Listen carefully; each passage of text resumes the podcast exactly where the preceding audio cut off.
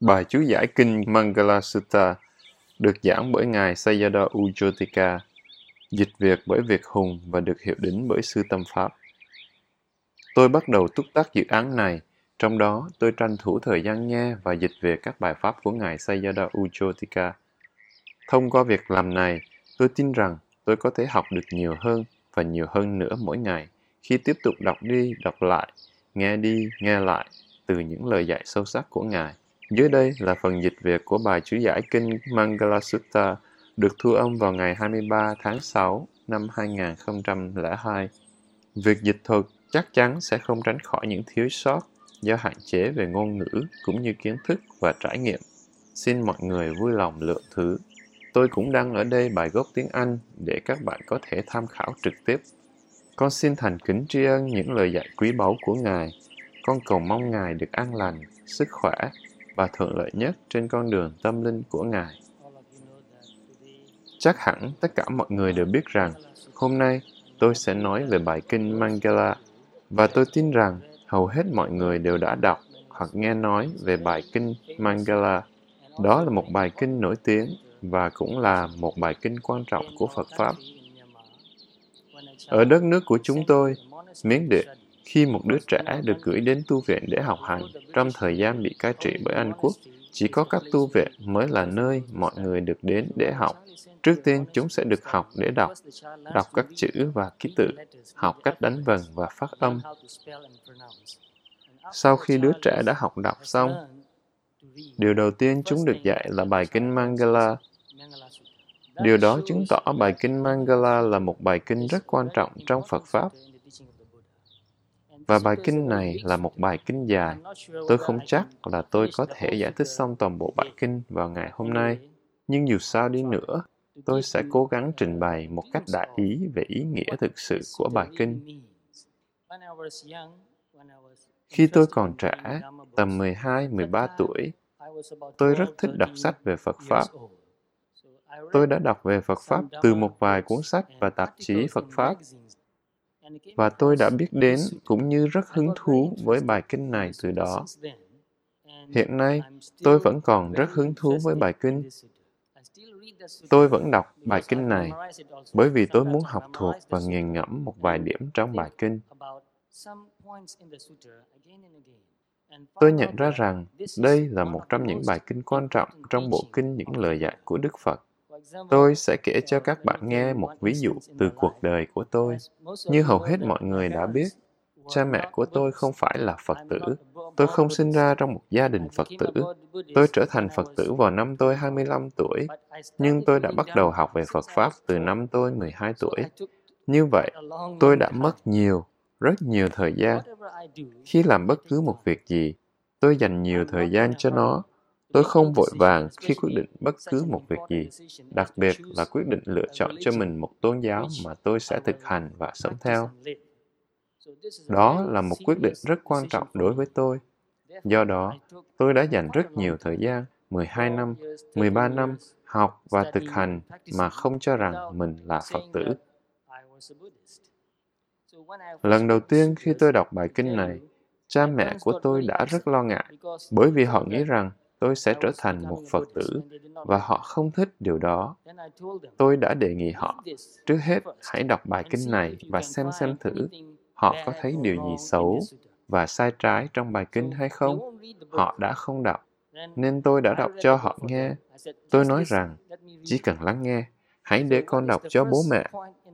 Điểm đầu tiên trong bài kinh là gì nhỉ? Đó là không gần gũi với kẻ ngu. Tôi hỏi bố mẹ, bài kinh này dạy rằng chúng ta không gần gũi với kẻ ngu. Vậy điều đó là tốt hay xấu nhỉ? Bạn nghĩ họ sẽ nói gì? Họ đã không nói gì cả, bởi vì họ biết rằng đó là điều tốt, điều đó là sự thật, là đúng, là quan trọng, là lợi ích. Một điểm khác tôi đã đọc cho họ nghe là Đức Phật dạy rằng hãy chăm sóc bố mẹ mình. Tôi đã hỏi cha mẹ của tôi một lần nữa, vậy điều này là tốt hay không? Bạn có biết họ nói gì không? Họ chẳng nói gì cả. Họ không muốn xác nhận rằng đó là những điều tốt. Mọi người thường có thành kiến quá nặng. Tôi không có ý đổ lỗi cho họ. Điều này khá phổ biến. Mọi người thường có thành kiến. Tôi đã nói với cha mẹ rằng, hãy xem này, đây là lời dạy hãy chăm sóc bố mẹ mình. Nếu họ thấy điều đó không đúng, tôi sẽ làm điều ngược lại. Liệu họ có thích điều đó không? Họ đã không nói gì. Họ đã quá lo ngại khi tôi đọc sách Phật Pháp. Rất khó khăn cho tôi khi ở cùng cha mẹ của tôi, những người không có một tâm trí cởi mở. Tôi đã rất cởi mở từ khi còn trẻ. Tôi không biết tại sao tôi trở nên cởi mở nữa. Có lẽ tại vì tôi được tiếp xúc với nhiều tôn giáo và triết lý khác nhau. Đến nỗi, tôi tự nói với bản thân rằng, đừng theo một tôn giáo nào hết. Hãy đợi, học hỏi và đảm bảo những gì tôi tin thực sự là sự thật, thực sự là tốt đẹp. Để chắc chắn được điều đó, bạn sẽ cần rất nhiều thời gian. Như tôi có chia sẻ với các bạn vào hôm trước, khi tôi phải điền vào mẫu khai ở một tôn giáo, tôi luôn điền vào, chưa có tôn giáo nào. Điều này rất quan trọng. Bạn không thể thừa kế một tôn giáo nào đó. Bạn cần phải học, hiểu và thực hành tôn giáo đó. Có thể là tôi nghiêm túc, quá nghiêm túc về điều này, nhưng tôi nghĩ rằng đây là một vấn đề rất nghiêm túc.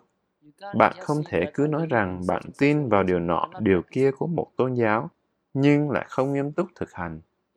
Sẽ là vô nghĩa nếu bạn nói bạn tin vào một điều gì đó, nhưng lại không mang ra thực hành. Do đó, tôi đã nghiên cứu bài kinh Mangala một cách rất chi tiết. Đầu tiên, tôi đặt câu hỏi, vậy từ Mangala có nghĩa là gì? Trong tiếng Miến Điện, chúng tôi sử dụng luôn từ Mangala mà không dịch ra. Khi bạn không dịch ra, bạn nghĩ là bạn hiểu ý nghĩa của từ, nhưng thực ra bạn không biết. Vậy từ Mangala có nghĩa là gì? Khi tôi hỏi mọi người hiểu từ Mangala như thế nào, họ nói chung chung rằng đó là tất cả những gì tốt đẹp. Điều đó là đúng. Tôi đã tra cứu và tìm ra nghĩa chính xác của từ Mangala trong tiếng Pali. Việc hiểu được nghĩa của từ Mangala đã khiến tôi cảm nhận nghiêm túc hơn về bài kinh này. Bởi vì nghĩa mà tôi tìm được trong ngôn ngữ Pali như sau. Đó là các nguyên nhân, gốc rễ dẫn đến một cuộc sống thành công, để trở thành một người thành công. Như vậy, đó là những nguồn cội làm cho bạn trở nên thành công. Nó cũng mang ý nghĩa là những nguồn cội làm cho bạn phát triển, trưởng thành, mãn nguyện, có được mọi điều bạn muốn. Bạn có thích điều đó không? Có được mọi điều bạn muốn. Như vậy, bài kinh Mangala này dạy bạn tất cả những gì quan trọng, các phẩm chất, nguyên nhân để bạn có thể cảm thấy mãn nguyện, có được mọi thứ. Càng suy nghĩ về điều này, nó càng khiến tôi suy nghĩ nghiêm túc hơn và thực hành nghiêm túc hơn những lời dạy trong bài kinh. Đức Phật dạy bài kinh này không phải chỉ để nhớ và tụng niệm. Đức Phật dạy bài kinh này để mọi người hiểu và thực hành. Đó là một điểm rất quan trọng cần ghi nhớ. Hầu hết mọi người học thuộc lòng và có thể họ cũng đọc ý nghĩa của bài kinh qua phần dịch tả, nhưng họ lại không suy ngẫm một cách nghiêm túc về những lời dạy này. Họ không thực sự nghiêm túc nghiên cứu bài kinh. Hầu hết mọi người học thuộc lòng bài kinh, nhưng lại không nhớ tới nó trong các hoạt động thường ngày. Họ không nhớ để mang những lời dạy ra thực hành. Có tất cả 38 điều được dạy trong bài kinh Mangala, và điều đầu tiên được Đức Phật dạy là không gần gũi với kẻ ngu. Vì sao Đức Phật lại đặt điều này là điều đầu tiên? Có ai đoán được không? Trong bài kinh này, việc chứng ngộ Niết Bàn cũng là một nhân tố để tạo nên cuộc sống mãn nguyện. Để đạt được một cuộc sống trọn vẹn và mãn nguyện, bạn cần phải chứng ngộ Niết Bàn. Bởi vì nếu chưa chứng ngộ Niết Bàn, không thể nói rằng cuộc sống của bạn mãn nguyện được. Nhưng Đức Phật đã không nhắc tới Niết Bàn ở điều dạy đầu tiên trong bài kinh. Thay vào đó, Đức Phật đã dạy điều đầu tiên là không gần gũi với kẻ ngu. Tại sao như vậy? Bạn có ý kiến nào không? Điều gì sẽ xảy ra nếu chúng ta gần gũi với kẻ ngu? Bạn sẽ không bao giờ có thể đạt được những điều tốt đẹp còn lại, đúng không? Vâng, đúng là như vậy. Điều này rất quan trọng. Việc không gần gũi với kẻ ngu là việc quan trọng nhất chúng ta cần thực hành đầu tiên trong cuộc sống của chúng ta. Không gần gũi với kẻ ngu. Ai là kẻ ngu? Tại sao một người trở thành một kẻ ngu? Điều gì sẽ khiến một người trở thành kẻ ngu? một kẻ ngu thì họ làm những gì? Một người là kẻ ngu nếu người đó làm những việc xấu ác, những việc bất thiện. Trong tiếng Pali là akusala. Kẻ ngu là người làm những việc như giết chóc, trộm cắp, ngoại tình, nói dối, sử dụng các chất gây nghiện. Không chỉ chừng đó mà thôi, kẻ ngu cũng sẽ khuyến khích những người khác làm những việc bất thiện như vậy. Khi tra cứu ý nghĩa của tiếng Pali, của từ Bala, tôi tìm thấy rằng nó có nghĩa là một người phá hoại cả hai lợi ích của mình và của người, hạnh phúc của mình và của người. Kẻ đó phá hoại cả hai, bởi vì họ làm điều xấu ác và khuyến khích người khác cùng làm như vậy. Tệ hơn nữa là nếu bạn gần gũi với kẻ ngu, và khi họ đề nghị cùng làm điều họ làm, những điều xấu ác, nếu bạn từ chối, điều gì sẽ xảy ra nhỉ? Họ sẽ nổi giận, họ sẽ ghét bạn. Như vậy sẽ là nguy hiểm nếu gần gũi với kẻ ngu. Đôi khi, một kẻ ngu đóng vai như là một người bạn. Ví dụ, khi một người quen của bạn muốn ăn nhậu, họ rủ bạn, tới đây cho vui. Nếu bạn trả lời họ rằng, à không, tôi không muốn nhậu nhẹt, họ sẽ nói với bạn rằng, nếu anh còn là bạn, thì tới đây nhậu đi. Đôi khi, kẻ ngu đóng vai bạn bè như thế. Đã bao nhiêu lần bạn nghe về điều này? Nhiều lần như thế. Như vậy, kẻ ngu sẽ khuyến khích người khác làm điều xấu ác. Kẻ ngu sẽ phá hoại hạnh phúc và lợi ích trong cuộc sống này cũng như hạnh phúc và lợi ích trong cuộc sống kế tiếp, cả hai. Như thế, sẽ là rất nguy hiểm khi gần gũi với kẻ ngu. Khi tôi thảo luận về bài kinh này với nhiều người trong một tu viện bên Mỹ, tôi ở bên đó một thời gian dài và chúng tôi có nhiều thời gian để thảo luận về Phật Pháp. Tôi đã nói rằng, điều rất quan trọng là không gần gũi với kẻ ngu. Bởi vì nếu bạn làm điều đó, bạn sẽ không bao giờ đạt được những điều còn lại trong bài kinh này. Và rất nhiều người trong nhóm thảo luận đã cười. Tôi hỏi họ, tại sao mọi người lại cười, trong khi tôi đang nói rất nghiêm túc? Và một người trong nhóm đã cho tôi biết, họ cười, bởi vì nếu chúng ta không gần gũi với kẻ ngu, thì chúng ta chẳng có ai để mà gần gũi cả. Điều đó là đúng hay sai? Tôi đã đồng ý với họ. À, bạn nói đúng, bạn đã rất can đảm và chân thành để thừa nhận về điều đó. Tất cả chúng ta, nhiều hay ít, đều là kẻ ngu. Điều đó là đúng. Cảm ơn các bạn rất nhiều. Điều này rất quan trọng. Trước tiên, chúng ta cần phải thừa nhận rằng chính bản thân chúng ta đôi khi làm những việc rất ngu ngốc, và sau đó chúng ta cảm thấy hổ thẹn, cảm thấy tội lỗi, hối tiếc. Rất nhiều lần trong đời, tôi đã làm những việc rất ngu ngốc. Rồi sau đó tôi suy nghĩ, tại sao tôi có thể làm những việc tồi tệ đến vậy? Tôi không nên làm những việc đó. Tôi đã cảm thấy rất hổ thẹn. Tất cả chúng ta, ít hay nhiều, đều là kẻ ngu. Sự thật là như vậy. Điều gì làm chúng ta ngu? Bạn thử đoán xem. Tham lam, vô minh, và rất nhiều thứ khác. Sân hận, ngã mạn, đố kỵ, ganh ghét. Khi một ai đó trở nên quá tham lam, anh ta đánh mất tâm trí của mình. Anh ta không thể biết được điều anh ta sắp làm là đúng đắn hay không đúng đắn. Anh ta không quan tâm, bởi vì sự tham lam đã tràn ngập tâm hồn anh ấy. Anh ta bị chiếm hữu. Bạn có hiểu từ chiếm hữu nghĩa là gì không? Một số người bị chiếm hữu bởi tâm tính xấu ác. Bạn đã nghe như thế bao giờ chưa? Vâng, có nghe rồi. Như vậy, lòng tham chiếm hữu và thúc ép anh ấy làm những điều không đúng đắn, bất thiện. Bản thân tôi đã có nhiều hành động không đúng hồi còn trẻ, do bởi lòng tham, do sân giận. Khi bạn trở nên rất giận dữ, bạn sẽ mất trí.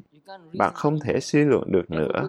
Do đó, Đức Phật đã dạy rằng, khi bạn trở nên tham lam, bạn sẽ không biết điều gì là đúng, điều gì là không đúng, điều gì là lợi ích, điều gì không lợi ích. Lòng tham không biết được điều gì là đúng đắn hoặc không đúng đắn. Đức Phật cũng dạy điều tương tự với sân hận. Sân hận không biết điều gì là lợi ích hay không lợi ích. Sân hận không thấy được điều gì là đúng đắn hoặc không đúng đắn. Khi chúng ta bị chiếm hữu bởi sự tham lam, sân hận hay những thứ như ngã mạn, đố kỵ, ganh ghét, chúng ta bị mù. Chúng ta sẽ không còn thấy mọi thứ được nữa. Chúng ta đánh mất sự suy luận có lý, đánh mất sự tự chủ. Do đó, trên thực tế, tham lam, sân hận, ngã mạn, đố kỵ, ganh ghét, tất cả những thứ đó khiến chúng ta trở thành kẻ ngu. Như vậy, Đức Phật dạy rằng, không gần gũi với kẻ ngu. Kể từ khi tôi học được điều đó, tôi đã cố gắng tốt nhất có thể để không gần gũi với kẻ ngu, nhưng điều đó không hề dễ dàng. Như một vài người bạn của tôi đã nói, nếu chúng ta không gần gũi với kẻ ngu, chúng ta chẳng có ai để mà gần gũi cả. Vậy, bạn sẽ làm gì khi bạn gặp hoặc có liên hệ với một kẻ ngu? Một vài người, những người lớn tuổi khuyên rằng, khi không thể tránh được kẻ ngu, đừng nghe theo các lời khuyên của họ. Trong tiếng Miến Điện, chúng tôi có một câu nói rất hay. Bạn gần gũi với kẻ ngu trong cuộc sống, nhưng trong tâm trí, bạn không gần gũi với kẻ ngu. Đó là một điều quan trọng cần ghi nhớ. Chúng ta gặp gỡ nhiều người mỗi ngày, không phải ai cũng trí tuệ. Kể cả bản thân chúng ta, không phải lúc nào cũng trí tuệ. Đôi lúc chúng ta trí tuệ, đôi lúc chúng ta ngu si. Nên khi chúng ta gần gũi với kẻ ngu, nếu chúng ta cũng ngu si, chúng ta sẽ làm theo những gì người khác nói. Nhưng nếu chúng ta chánh niệm và cẩn thận, thì kể cả khi một kẻ ngu khuyến khích hoặc thậm chí ép chúng ta làm việc xấu ác, với sự chánh niệm và trí tuệ, chúng ta có thể từ chối điều đó. Việc quan trọng nhất của chúng ta là chịu trách nhiệm cho chính bản thân chúng ta. Mặc dù chúng ta gần gũi với một kẻ ngu, nhưng nếu tâm trí của chúng ta khỏe mạnh, thì chúng ta hoàn toàn có thể chống lại những kẻ đó, kháng cự lại sự khuyến khích, những lời khuyên hoặc những sự ép buộc xấu ác đó. Một điều quan trọng hơn nữa là nhìn thấy sự tham muốn trong tâm trí chúng ta mỗi khi nó xuất hiện. Khi đó, chúng ta cần nhận biết sự tham lam đó và chỉ cần ghi nhận rằng đây là lòng tham. Nếu chúng ta không ghi nhận lòng tham, thuần túy chỉ là lòng tham, chúng ta sẽ nghĩ rằng tôi muốn. Thật ra không phải là tôi muốn, mà là lòng tham muốn một điều gì đó. Sự tham muốn đó muốn, tâm tham. Như vậy, một cách nào đó, có một kẻ ngu ngay chính bên trong mỗi chúng ta. Nếu chúng ta nói rằng không muốn gần gũi với kẻ ngu ở bên ngoài, nhưng lại gần gũi với kẻ ngu bên trong mình, thì những gì chúng ta nói sẽ không còn hợp lý nữa. Nên điều quan trọng hơn là phải cẩn thận, không gần gũi với các trạng thái tâm ngu si xuất hiện ngay bên trong tâm trí của chúng ta. Quan trọng hơn nữa, nếu tâm chúng ta bị tràn ngập bởi sự tham lam, sân hận, ngã mạn hoặc bởi bất cứ các trạng thái tâm tiêu cực khác, chúng ta không thể chống cự lại những lời khuyên xấu ác từ người khác. Do đó, điều quan trọng hơn là không gần gũi với các trạng thái tâm si ngay chính bên trong tâm mình. Trong bài kinh Satipatthana Sutta, kinh tứ niệm xứ mà hầu hết mọi người đều quen thuộc, Đức Phật dạy rằng, khi có sự tham muốn xuất hiện trong tâm, thiền sinh cần nhận biết rằng có sự tham muốn xuất hiện trong tâm mình. Như vậy, có sự tham muốn xuất hiện, không phải tôi, không phải của tôi. Sự tham lam không phải là tôi. Sự tham lam chỉ là sự tham lam. Khi chúng ta có thể nhìn thấy rằng tham lam chỉ là tham lam, không phải là tôi tham lam hay cái tham lam của tôi, sẽ dễ dàng hơn cho chúng ta để không gần gũi với các trạng thái tâm đó. Bởi vì khi bạn nghĩ hoặc cảm nhận rằng tôi muốn, chữ tôi và chữ muốn đi cùng với nhau. Khi bạn đặt hai chữ đó cùng với nhau, bạn gắn kết hai chữ đó với nhau thành một. Tôi muốn. Mọi thứ sẽ khó khăn hơn nhiều để có thể kiểm soát hoặc vượt qua sự tham muốn. Khi bạn nghĩ rằng đó chính là bạn muốn một điều gì đó, bất cứ điều gì. Nhưng khi bạn có thể tách rời nó ra, bước lùi lại để quan sát trạng thái tâm tham lam này và thấy một cách rõ ràng rằng đó là sự tham lam, rằng có một sự tham lam xuất hiện, bạn đã tách rời bản thân khỏi sự tham muốn. Bởi vì bạn đang quan sát sự tham muốn. Quan sát có nghĩa là sự tham muốn đã trở thành đối tượng quan sát của tâm bạn. Bạn trở nên khách quan hơn. Khi bạn trở nên khách quan, bạn tách rời trạng thái tâm đó với cái tôi. Đó là điều chúng ta nên học và thực hành trong cuộc sống hàng ngày của chúng ta. Bởi vì khi chúng ta tham muốn, chúng ta sẽ đưa ra những quyết định rất sai lầm. Rất nhiều lần trước đây, và kể cả cho tới tận bây giờ, tôi đã có các quyết định sai lầm, và tôi đã hối tiếc về các sai lầm của tôi. Tôi đã nhìn lại các trạng thái tâm cũng như thái độ của tôi rất cẩn thận. Rất nhiều lần tôi nhận ra rằng, khi tôi tham muốn, tôi sẽ quyết định sai lầm. Do đó, bất cứ khi nào sự tham muốn xuất hiện trong tâm trí, chúng ta phải rất cẩn thận để quan sát sự tham muốn đó. Chúng ta có thể không hoàn toàn vượt qua được tham muốn, nhưng khi nhận biết được nó, chúng ta không để sự tham muốn vận hành cuộc đời của chúng ta. Đừng bao giờ để tham muốn vận hành cuộc đời của bạn. Khi bạn có bất cứ một sự tham muốn nào, bạn có thể quan sát sự tham muốn đó. Bạn muốn nhiều thứ. Khi điều bạn muốn không phải là xấu ác, bạn có thể làm những gì bạn có thể làm để có được điều bạn muốn theo một cách đúng đắn. Ví dụ, khi bạn cần tiền, đừng trộm cắp. Bạn sẽ làm gì nhỉ? Bạn đi làm để kiếm tiền. Vẫn là sự tham muốn. Chúng ta muốn có tiền. Chúng ta muốn có nhiều tiền. Bạn muốn có bao nhiêu tiền? Bạn cười nên tôi biết rằng câu trả lời của bạn là vô hạn. Chúng ta không có một giới hạn nào cho thứ chúng ta muốn. Nhưng nếu bạn phải làm việc để kiếm tiền, bạn biết rằng sẽ phải có một giới hạn nhất định. Bởi vì bạn cũng chỉ có bao nhiêu đó thời gian và năng lượng mà thôi. Dù bạn có doanh nghiệp riêng hay làm việc cho một ai đó, cho một doanh nghiệp nào đó, sẽ có một mức giới hạn về số tiền mà bạn có thể kiếm được. Bạn sẽ cần phải bằng lòng với con số đó. Như vậy, khi bạn có sự tham muốn và bạn biết có sự tham muốn đó, nếu chánh niệm thì bạn có thể đặt ra giới hạn cho bản thân mình. Nhưng nếu bạn không chánh niệm, bạn không thể đặt ra một giới hạn nào. Bạn vẫn muốn có được nhiều hơn, cho dù bạn đã có bao nhiêu đi nữa. Và khi lòng tham trở nên quá mạnh mẽ, bạn sẽ làm bất cứ điều gì để đạt được điều bạn mong muốn. Có nghĩa rằng bạn sẽ làm điều không đúng đắn, có thể là trộm cắp, gian lận, theo nhiều cách. Có rất nhiều cách để trộm cắp và gian lận. Điểm quan trọng cần chú ý là không cần phải hoàn toàn vượt qua được sự tham muốn khi mới bắt đầu. Khi mới bắt đầu, điều quan trọng là chúng ta chỉ cần biết đến trạng thái tâm này, trạng thái tâm tham muốn.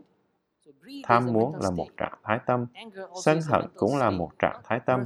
Đó không phải là một ai cả, không phải là một vật gì cả. Nó không tồn tại mãi mãi. Khi chúng ta có thể quan sát được trạng thái tâm này, chúng ta đã tách rời bản thân ra khỏi chúng. Chúng ta không để các trạng thái tâm tham và xấu ác này chiếm giữ tâm trí của chúng ta, chiếm giữ thân thể của chúng ta, chiếm giữ cuộc sống của chúng ta. Khi tôi thực hành những lời dạy trong bài kinh Satipatthana, tôi hiểu về bài kinh Mangala này một cách sâu sắc hơn. Khi bạn đặt hai bài kinh này lại với nhau, bạn thực sự biết cần phải làm gì. Bởi vì để tách rời khỏi kẻ ngu ở bên ngoài, một kẻ ngu thì dễ dàng hơn. Nhưng để có thể tách rời khỏi trạng thái tâm ngu si của chính bạn thì khó khăn hơn nhiều. Điều quan trọng hơn chính là tách rời khỏi các trạng thái tâm si này, không để các tâm si này vận hành cuộc sống của chúng ta và làm những việc xấu ác. Điều đó cũng được áp dụng cho các trạng thái tâm tiêu cực khác. Nếu chúng ta có thể học để tách rời được khỏi các trạng thái tâm si, chúng ta không cần phải lo ngại những kẻ ngu bên ngoài nữa. Nếu chúng ta không si, thì chúng ta không phải sợ hãi kẻ ngu. Nhưng nếu bản thân chúng ta ngu si, chúng ta có lý do để lo sợ những kẻ ngu ở ngoài kia. Hãy cố gắng để hiểu một cách sâu sắc hơn những lời dạy này của Đức Phật, không gần gũi với kẻ ngu. Như vậy, nếu chúng ta không gần gũi kẻ ngu, điều đó sẽ dẫn chúng ta đến việc sống một cuộc sống tốt đẹp, hành động một cách đúng đắn, làm việc một cách đúng đắn, nói những lời nói đúng đắn, không nói những lời nói không đúng đắn. Không chỉ chừng đó mà thôi, khi bạn hành thiền, bạn cũng quan sát suy nghĩ của bạn. Khi bạn có một suy nghĩ không đúng đắn, bạn có thể kháng cự lại suy nghĩ không đúng đắn đó. Chỉ những người hành thiền mới có thể hiểu được một cách sâu sắc hơn lời dạy này, không gần gũi kẻ ngu.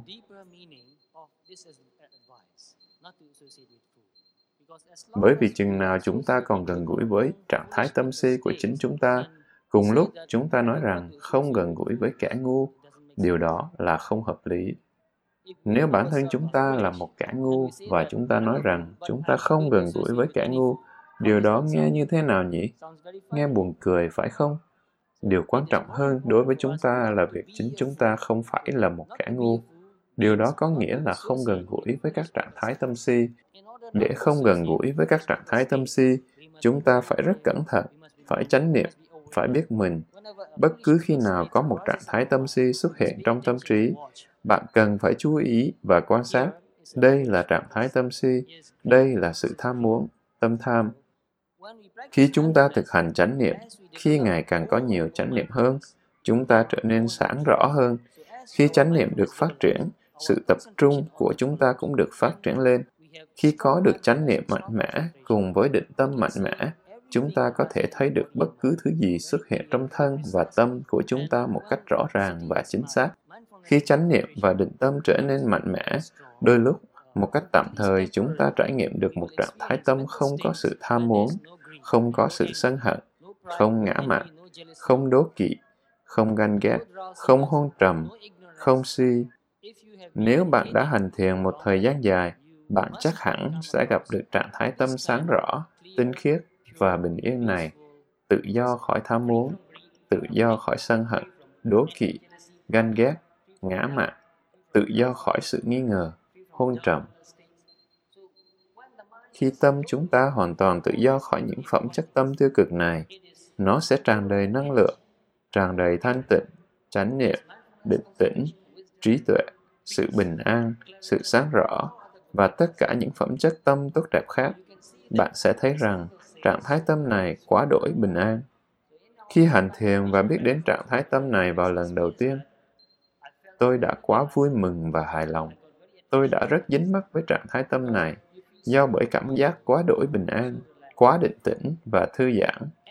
Bất cứ một sự tham muốn, sân giận nào cũng sẽ làm cho tâm của bạn trở nên căng thẳng, rất căng thẳng. Tham muốn sẽ khiến bạn rất căng thẳng. Khi bạn quá mong muốn để đạt được một điều gì đó, bạn không thể ngủ được, bạn chẳng thể suy nghĩ điều gì khác được. Sự tham muốn chiếm lấy toàn bộ tâm trí của bạn. Đây là điều tôi muốn, đây là điều tôi muốn. Cũng như vậy, khi bạn giận hay ghét một ai đó, khi một ai đó làm bạn phiền lòng, hoặc làm một điều gì đó sai trái đối với bạn hoặc gia đình của bạn, nếu trạng thái tâm đó quá mạnh, nó sẽ chiếm trọn tâm trí của bạn. Bạn cứ liên tục suy nghĩ về con người mà bạn ghét. Những suy nghĩ đại loại như tôi sẽ làm cái này, tôi sẽ làm cái kia đối với anh ta, tôi sẽ cho anh ta biết tay, tôi sẽ dạy cho anh ta một bài học. Khi bạn sân hận, bạn cứ mãi suy nghĩ như vậy và điều đó rất mệt mỏi, rất căng thẳng. Những trạng thái tâm tiêu cực này là căng thẳng nhất. Nhưng khi tâm trí của bạn có thể hoàn toàn tự do khỏi sự tham muốn, sân hận, ngã mạn, đố kỵ, ganh ghét, tất cả những phẩm chất tiêu cực đó, bạn sẽ cảm thấy rất định tĩnh, rất bình an, rất thư giãn. Như vậy, tham muốn không bao giờ cho bạn nghỉ ngơi, bạn cần hiểu điều đó. Sân giận không bao giờ cho bạn nghỉ ngơi, nó sẽ cứ bắt chúng ta làm những gì nó muốn. Làm đi, làm đi. Tham muốn cũng vậy. Làm đi, hãy làm đi. Với sân hận, những gì nó yêu cầu là cứ đánh đi, cứ giết đi, cứ phá đi. Hầu hết chúng ta đều bị điều khiển bởi sự tham muốn, sân hận, ngã mạn. Mày phải hơn người khác, hãy là người đó, hãy chiếm lấy vị trí của người đó. Chúng ta hoàn toàn bị điều khiển như thế. Bạn có hiểu từ điều khiển này là gì không? Ý nghĩa của từ này sẽ rõ ràng hơn khi bạn suy nghĩ về hình ảnh của một chiếc xe ngựa hoặc xe bò. Người điều khiển sẽ đánh con ngựa để xe chạy. Ồ, chạy nhanh lên. Sự tham muốn cũng sẽ sai bảo chúng ta như vậy. Chạy đi, chạy nhanh hơn nữa. Sân giận cũng vậy. Như vậy, chúng ta bị điều khiển bởi sự tham muốn, sân hận, ngã mạn, đố kỵ, ganh ghét. Các trạng thái tâm tiêu cực điều khiển chúng ta, nên hầu hết thời gian chúng ta mệt mỏi. Đó là do chúng ta bị điều khiển. Chỉ khi chúng ta hành thiền và tâm trí của chúng ta được tự do thoát khỏi sự tham muốn, sân hận, ngã mạn, đố kỵ, ganh ghét, chúng ta sẽ cảm thấy được nghỉ ngơi. À, giờ tôi có thể nghỉ ngơi. bây giờ tâm trí có thể nghỉ ngơi, không bị điều khiển nữa. Ở thời điểm đó, tâm trở nên quá sáng rõ, đến nỗi bạn thấy mọi thứ rất rõ ràng và cũng rất trí tuệ nữa. Khi tôi đọc đến lời dạy thứ hai của Đức Phật trong bài kinh Mangala, gần gũi bậc thiện trí, đầu tiên tôi hiểu được ý nghĩa trực tiếp của lời dạy, gần gũi với người trí. Điều này rất quan trọng, bởi vì chúng ta có thể học hỏi những điều tốt từ người trí, và một người trí không làm những việc xấu ác, và họ không khuyến khích người khác làm những việc xấu ác. Một người trí sẽ làm những gì là tốt, là đúng đắn, là lợi ích.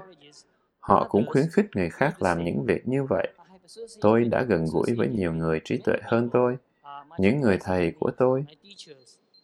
Họ trí tuệ hơn tôi rất nhiều, bởi vì họ đã học Phật Pháp, họ đã thực hành Phật Pháp trong rất nhiều năm. Họ đã huấn luyện chính họ, đã chế ngự được bản thân họ, đã vượt qua được hầu hết các sự uế nhiễm. Gần bên một người định tĩnh, bình an và trí tuệ cũng khiến cho bạn cảm thấy định tĩnh, bình an và trí tuệ. Bởi vì người trí cũng sẽ khuyến khích bạn làm những việc tốt và đúng đắn. Tôi đã được gặp nhiều vị thầy tốt và đã học được từ họ nhiều bài học và những lời chỉ dạy trí tuệ. Bởi do sự khuyến khích và dạy dỗ của họ, tôi đã thực hành những lời dạy từ họ. Nhưng gần gũi với người trí không phải luôn luôn là một việc dễ dàng. Hầu hết các vị thầy của tôi đã mất. Họ đã sống rất thọ. Vị thầy giáo thọ của tôi sống được đến 90 tuổi. Tôi hy vọng cũng được thọ như vậy. Nếu có thể, thọ hơn thế nữa. Một vài vị thầy khác của tôi vẫn còn sống. Hầu hết, họ đều gần 90 tuổi. Rất định tĩnh, rất bình yên và rất trí tuệ. Chỉ vừa tối hôm nay thôi, tôi mới nói chuyện về thầy của tôi với một vị sư khác. Thầy của tôi rất định tĩnh, rất bình yên, rất trí tuệ, rất trong sáng, không một chút ngã mạn. Nhưng tôi không thể ở bên cạnh thầy mãi được.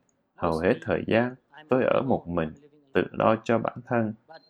Việc được gần gũi với các vị thầy trí tuệ đã cho tôi quá nhiều lợi ích, bởi vì tôi đã học hỏi được từ họ.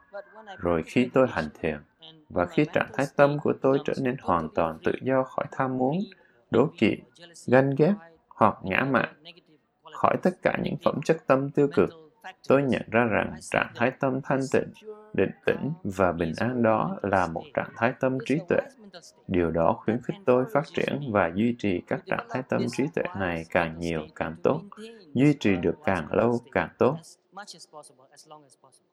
Từ đó, tôi hiểu lời dạy thứ hai của Đức Phật, gần gũi với người trí, theo một cách khác.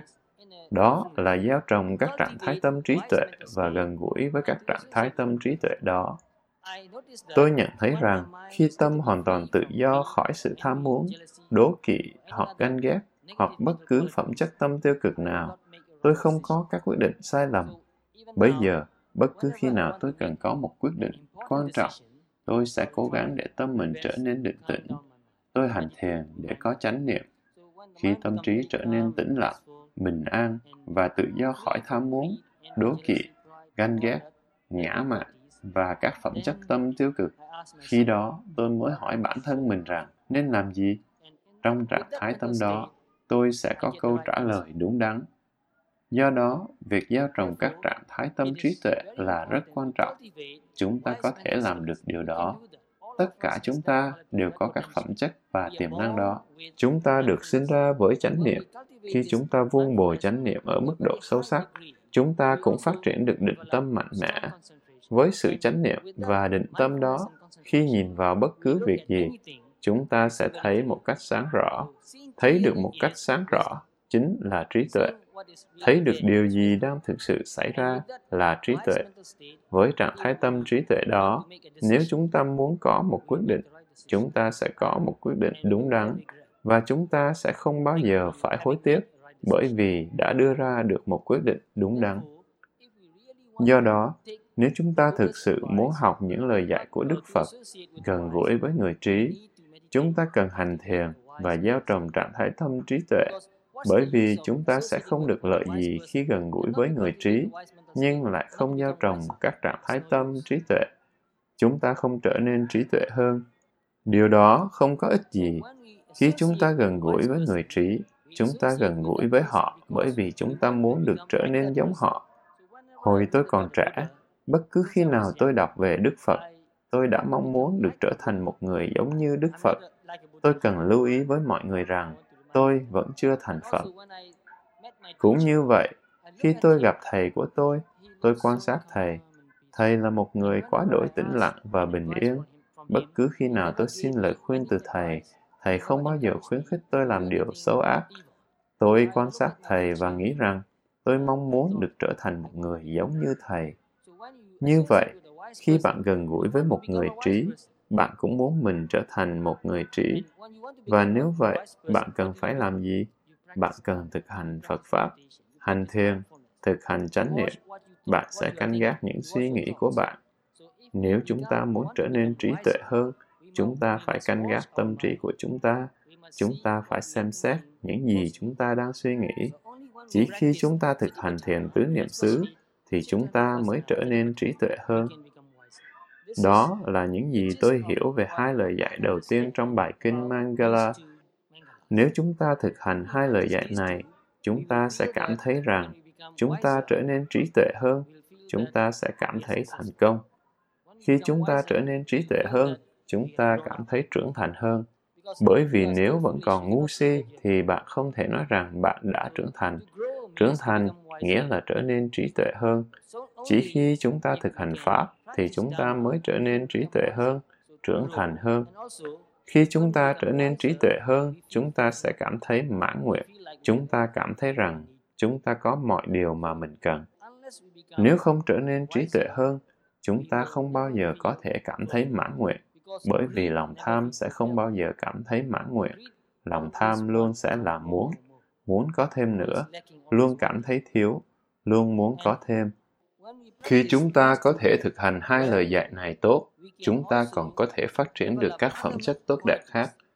Và với sự chánh niệm, biết mình và trí tuệ đó, chúng ta có thể làm tốt bất cứ việc gì chúng ta muốn trong cuộc đời của chúng ta. Ví dụ, nếu bạn là một sinh viên đi học, bạn hành thiền và phát triển được một nội tâm định tĩnh, sáng suốt và mạnh mẽ, bạn sẽ thấy rằng việc học tập trở nên dễ dàng hơn nhiều. Vì sao vậy? Bởi vì bạn không tham lam. Nếu bạn không hành thiền và do bạn đã thấy nhiều thứ trong ngày, tâm trí bạn sẽ tràn ngập với các tham muốn.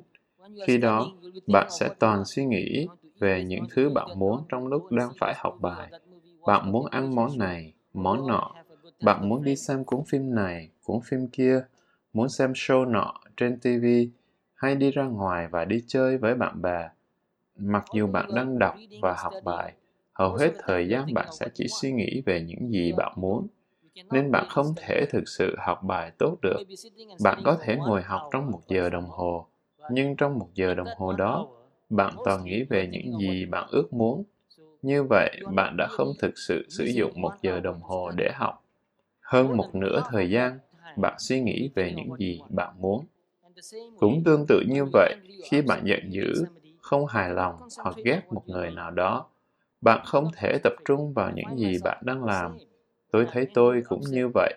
Nếu sân giận hoặc khó chịu trong lúc đọc một cuốn sách về Phật Pháp, tôi không thể đọc được.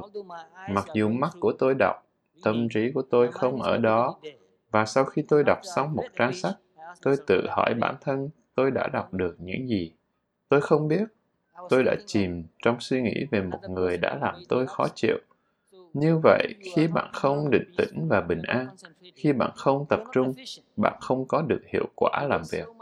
Bạn lãng phí quá nhiều thời gian và năng lượng. Nếu bạn muốn hiệu quả trong bất cứ việc gì bạn làm, bạn sẽ cần một tâm trí định tĩnh và tập trung. Khi bạn phát triển được sự định tĩnh, bình an và chánh niệm, bạn cũng phát triển được sự hiệu quả.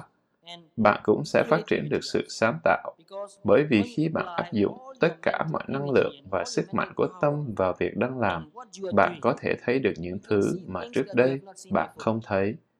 Ngay cả việc đọc cũng trở nên rất sáng tạo.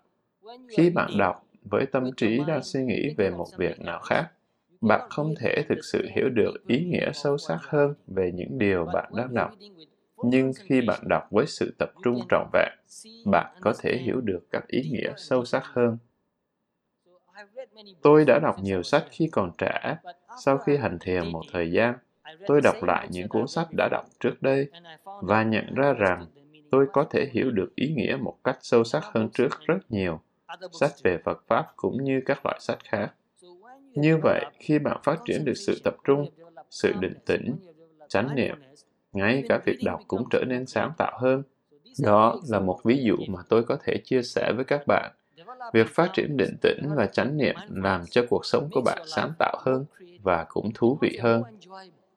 Khi bạn đang ở cùng với những người bạn thương yêu, bố, mẹ, anh chị em, con cái hoặc bạn bè của bạn chẳng hạn, nếu bạn bị chiếm hữu bởi sự tham muốn hoặc sân hận, bạn không thể tận hưởng mối quan hệ với họ được.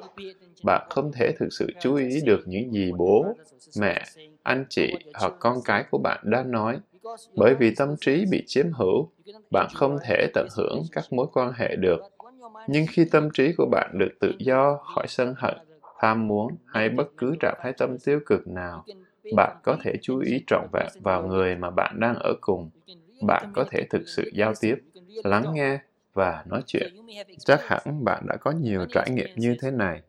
Khi bạn nói chuyện với một ai đó mà họ chẳng tập trung vào câu chuyện của bạn, bạn cảm thấy như thế nào? Bạn cảm thấy thất vọng.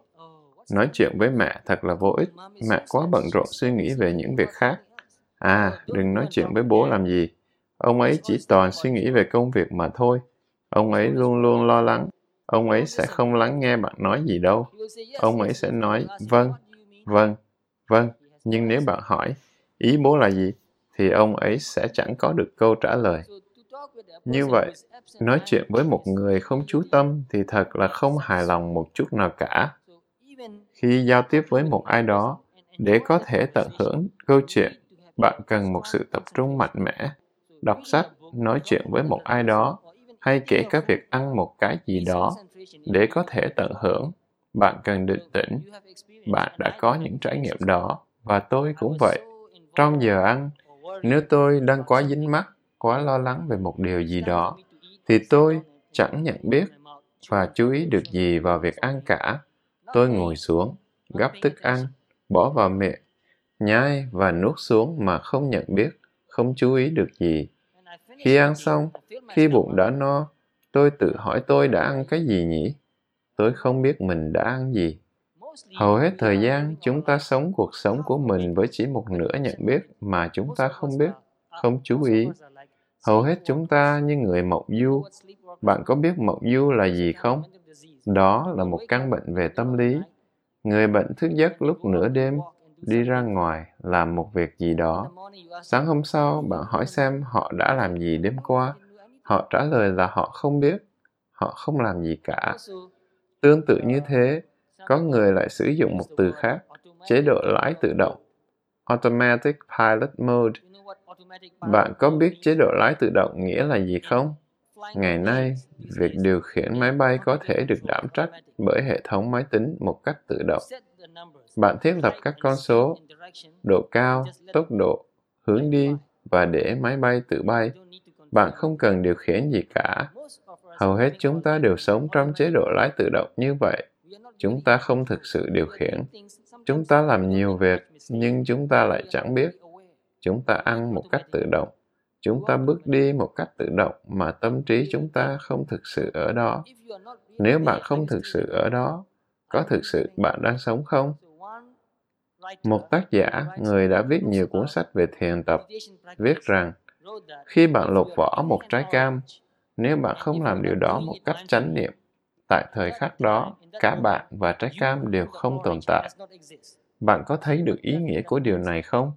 Nếu bạn làm một việc gì đó không chánh niệm, nếu bạn không chú ý vào việc bạn đang làm, bạn đang lột vỏ cam nhưng lại mãi suy nghĩ về một việc khác, không chánh niệm, không nhận biết, vào thời khắc đó, cả bạn và trái cam đều không tồn tại. Như vậy, nếu chúng ta chánh niệm, đó mới là thời gian chúng ta thực sự sống. Khi chúng ta thất niệm, chúng ta không thực sự sống. Nếu bạn thực sự muốn cảm thấy mình đang sống, bạn cần phải chánh niệm. Khi bạn chánh niệm, đó là thời gian mà bạn có được để sống. Khi bạn không chánh niệm, bạn đánh mất thời gian đó. Chúng ta đều muốn sống lâu. Bạn muốn sống được bao lâu? Vâng, một số người nói rằng họ muốn sống đến 100 tuổi. Tôi cũng muốn sống đến 100 tuổi. Nhưng nếu bạn sống đến 100 tuổi mà không có chánh niệm, sống một cách tự động, liệu điều đó có ý nghĩa không? Liệu bạn có hài lòng không? Không, chẳng có ý nghĩa gì hết cả. Nhưng nếu bạn chỉ cần sống được một ngày trong chánh niệm, đó là điều hài lòng lớn nhất. Đó là điều mà Đức Phật đã dạy. Hiểu được Pháp và sống trong chánh niệm, kể cả chỉ một ngày cũng tốt hơn sống cả 100 năm mà không hiểu Pháp và không sống trong chánh niệm. Điều này là rất nghiêm túc, rất quan trọng. Chúng ta muốn sống lâu, sống thọ. Nhưng nếu bạn phung phí thời gian của bạn, kể cả nếu bạn sống được thật lâu, điều đó vẫn không làm bạn hài lòng. Cuộc sống của bạn không có ý nghĩa. Đó là một cuộc sống không có giá trị, không có ý nghĩa. Như vậy, nếu chúng ta muốn sống một cách trọn vẹn nhất, chúng ta cần chánh niệm. Chúng ta đều muốn sống một cách trọn vẹn nhất. Tôi muốn được sống trong mọi giây phút. Theo một cách nào đó, tôi cũng rất tham lam. Tôi có kế hoạch để sống trong thời gian của một cuộc đời, nhưng lại như sống được tới 2 cuộc đời. Tôi có thể làm cho cuộc sống của tôi hiệu quả hơn. Nếu hiệu quả của tôi được tăng lên gấp đôi, điều đó có nghĩa rằng tôi sống được nhiều gấp đôi. Do đó, tôi cố gắng sử dụng thời gian của tôi một cách tốt nhất. Tôi cố gắng làm cho cuộc sống của tôi hiệu quả hơn. Sống chánh niệm làm cho cuộc sống bạn hiệu quả hơn. Bạn học hỏi được nhiều hơn. Bạn thấy được nhiều thứ hơn. Bạn trải nghiệm được nhiều hơn. Bạn có thể làm được nhiều việc hơn nhiều nếu bạn chánh niệm. Nếu tâm trí của bạn không bị chiếm hữu bởi lòng tham, sự sân giận, ngã mạn, đố kỵ hoặc ganh ghét, bạn không đi ra ngoài làm những việc xấu ác và lãng phí thời gian của bạn. Bạn sẽ làm những việc thực sự quan trọng, thực sự cần thiết và sẽ cảm thấy rất hạnh phúc và hài lòng rằng bạn đã làm những điều rất hữu ích. Hầu hết chúng ta đã dành quá nhiều thời gian để làm việc vô ích. Chúng ta phải rất cẩn thận về điều này. Nếu chúng ta thực sự nghiêm túc về việc sống trọn vẹn nhất cuộc sống của chúng ta cần phải học để có chánh niệm. Và đó là lời Đức Phật đã dạy. Hãy chánh niệm mỗi ngày có được trong cuộc đời. Đó là lời dạy cuối cùng, ngay trước khi Ngài nhập Niết Bàn. Hãy chánh niệm. Lời dạy thứ 3 trong Kinh Mangala là kính trọng người đáng được kính trọng. Vì sao việc kính trọng những người đáng kính trọng là rất quan trọng? Vì sao điều này là đóng vai trò quan trọng trong sự thành công, sự trưởng thành và sự mãn nguyện của chúng ta? Cần nhớ rằng, Mangala có nghĩa là những lời khuyên giúp chúng ta trưởng thành, thành công và mãn nguyện. Vậy tại sao việc kính trọng những người đáng kính trọng là rất quan trọng? Và ai là những người đáng được kính trọng?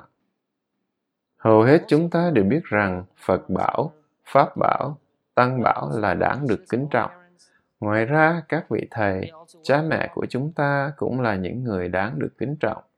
Tại sao điều này lại là rất quan trọng? Kính trọng nghĩa là gì? Có nhiều cách để bày tỏ sự kính trọng đến một người. Khi chúng ta tôn trọng, bày tỏ sự tôn trọng Đức Phật, đó là kính trọng đến Đức Phật. Tại sao chúng ta lại kính trọng Đức Phật? Không phải tại vì chúng ta mong muốn một điều gì đó từ Đức Phật. Khi chúng ta bày tỏ sự tôn trọng Đức Phật, chúng ta làm điều đó bởi vì chúng ta hiểu và nhận thức sâu sắc các phẩm chất của Đức Phật. Các phẩm chất của Đức Phật là điều mà chúng ta kính trọng, cũng như đảnh lễ mỗi khi nghĩ đến Ngài. Vì sao chúng ta kính trọng các phẩm chất của Đức Phật? Bởi vì các phẩm chất của Ngài là những gì cao quý nhất, là tốt đẹp nhất mà một người có thể đạt được. Khi chúng ta hiểu được rằng Đức Phật đã đạt tới những gì cao quý nhất, chúng ta đánh giá cao các phẩm chất cao quý đó. Kính trọng cũng có nghĩa là đánh giá cao, cảm kích. Chỉ khi chúng ta hiểu được sâu sắc các phẩm chất cao quý của Đức Phật và đánh giá cao các phẩm chất đó, thì chúng ta mới có thể kính trọng. Để có thể hiểu rõ được các phẩm chất cao quý của Đức Phật cần rất nhiều trí tuệ. Bởi vì nếu chúng ta không thực sự có trí tuệ, chúng ta không thể hiểu được một cách sâu sắc các phẩm chất của Đức Phật. Để hiểu rõ và đánh giá một điều gì đó là tốt, cần phải có trí tuệ. Chúng ta phải phát triển trí tuệ để có thể kính trọng, để có thể hiểu rõ, để có thể tôn trọng. Điều đó không phải là quá khó. Ở một mức độ nhất định, ngay cả một đứa trẻ cũng có thể hiểu được điều gì là tốt và điều gì là không tốt. Chúng ta có thể dạy bất cứ ai về những phẩm chất tốt đẹp của Đức Phật. Tâm trí của Đức Phật hoàn toàn tự do khỏi sự tham muốn, hận thù, đố kỵ, ganh ghét, ngã mạn, tất cả các phẩm chất tâm tiêu cực. Chúng ta có thể dạy về trí tuệ của Đức Phật. Ngay cả trẻ con cũng có thể hiểu ở một mức độ nào đó. Một đứa trẻ có thể hiểu được rằng tâm trí của Đức Phật là hoàn toàn được tự do khỏi sự tham muốn, đố kỵ, ganh ghét, do đó hoàn toàn tự do khỏi các đau khổ trong tâm trí. Nếu một người có thể hiểu được điều đó, họ sẽ muốn điều gì?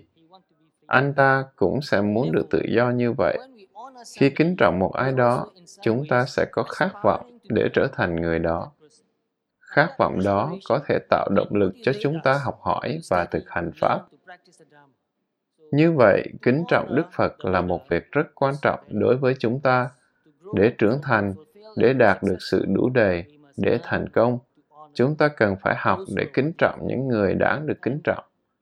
Nhiều vị thầy đã dạy tôi rằng, và tôi cũng đọc được điều này trong nhiều cuốn sách, cần quan sát về các phẩm chất của Đức Phật, niệm Phật.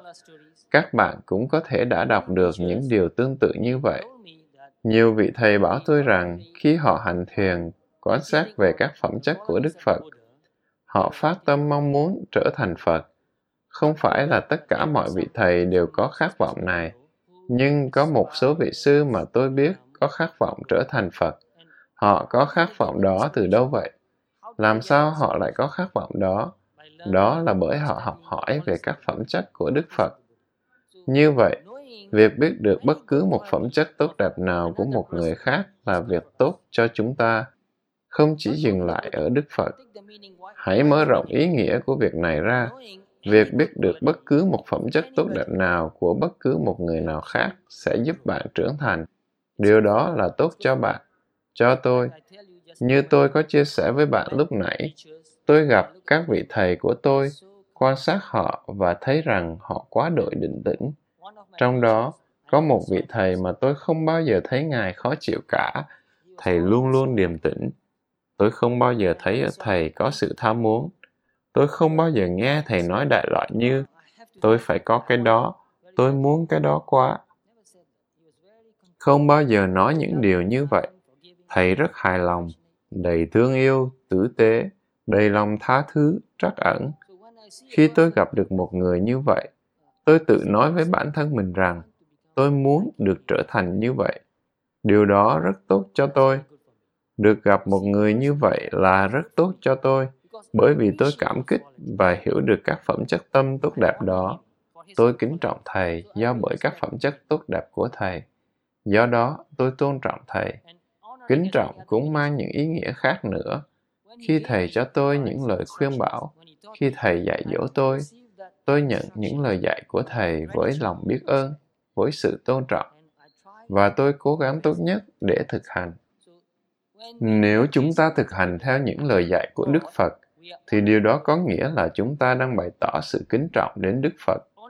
Bày tỏ sự kính trọng bằng cách thể hiện sự tôn trọng, bằng cách dâng tặng một điều gì đó. Bày tỏ sự kính trọng bằng cách làm theo các lời khuyên bảo, chỉ dạy.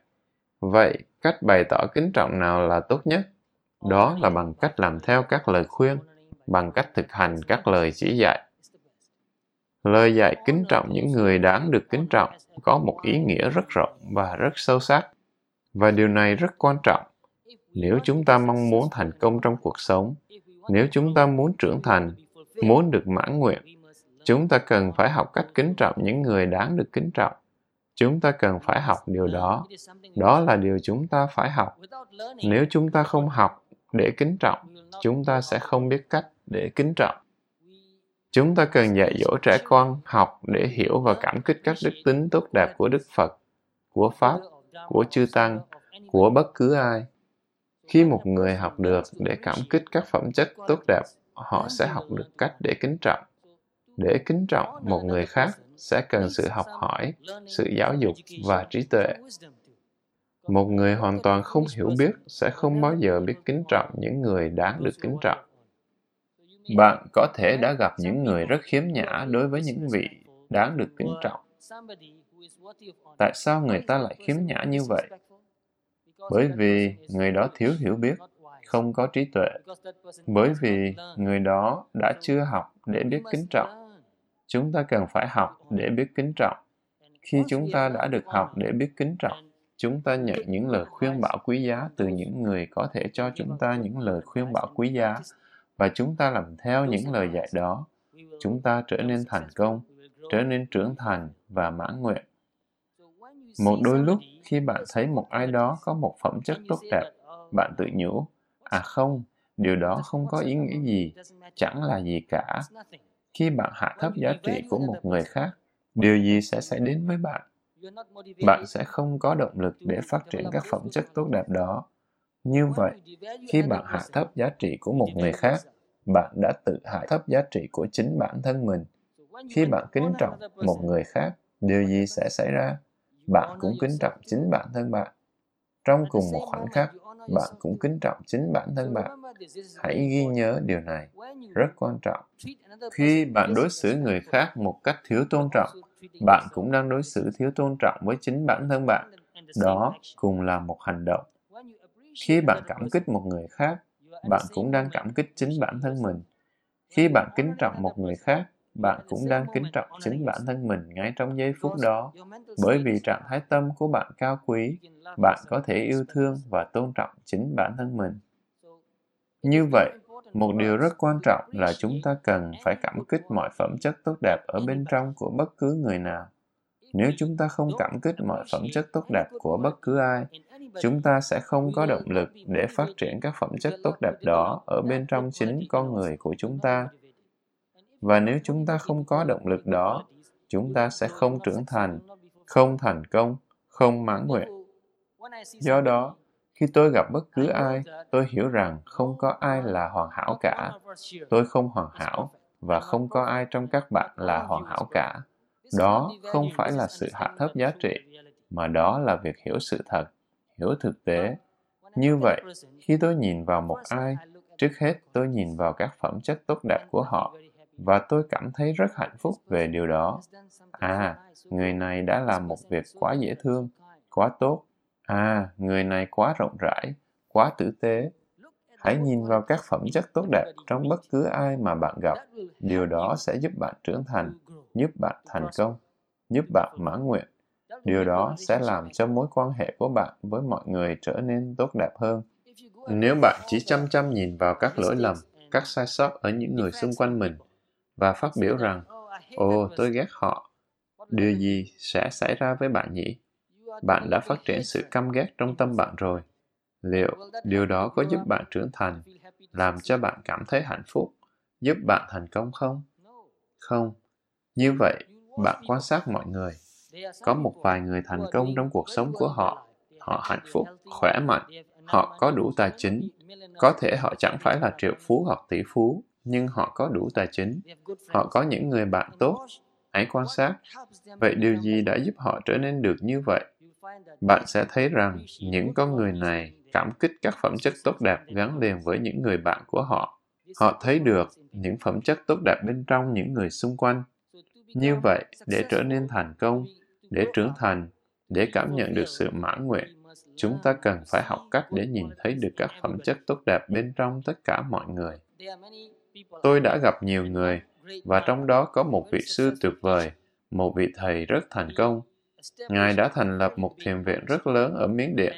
Bất cứ khi nào Ngài gặp một ai đó, Ngài đều khen ngợi một điều gì đó, nói một điều gì đó tốt đẹp về người mà Ngài gặp. Ngài có một người bạn trẻ hơn Ngài vài tuổi. Họ có thể nói chuyện với nhau một cách cởi mở và thoải mái. Người bạn của Ngài bạch rằng, bạch Ngài, Ngài luôn nói những điều tốt đẹp về mọi người, và tiếp tục chia sẻ về việc trong tu viện có một vị sư mà không ai có thể chịu nổi. Ngay cả một vị sư cũng có lúc không thể chịu nổi như vậy. Có một vị sư hoàn toàn thiếu sự chú ý, và không ai chịu nổi như vậy. Người bạn của Ngài đã hỏi rằng, Ngài có thể chỉ ra một điều gì đó tốt đẹp của vị sư không ai chịu nổi này không? Vị thầy tuyệt vời đã nói rằng, khi vị sư ấy đi, ông ấy đi như một con mèo, không gây ra một tiếng động nào. Điều đó là sự thật. Khi bước đi, vị sư không ai chịu nổi kia rất chánh niệm, và sư không tạo ra bất cứ tiếng động nào.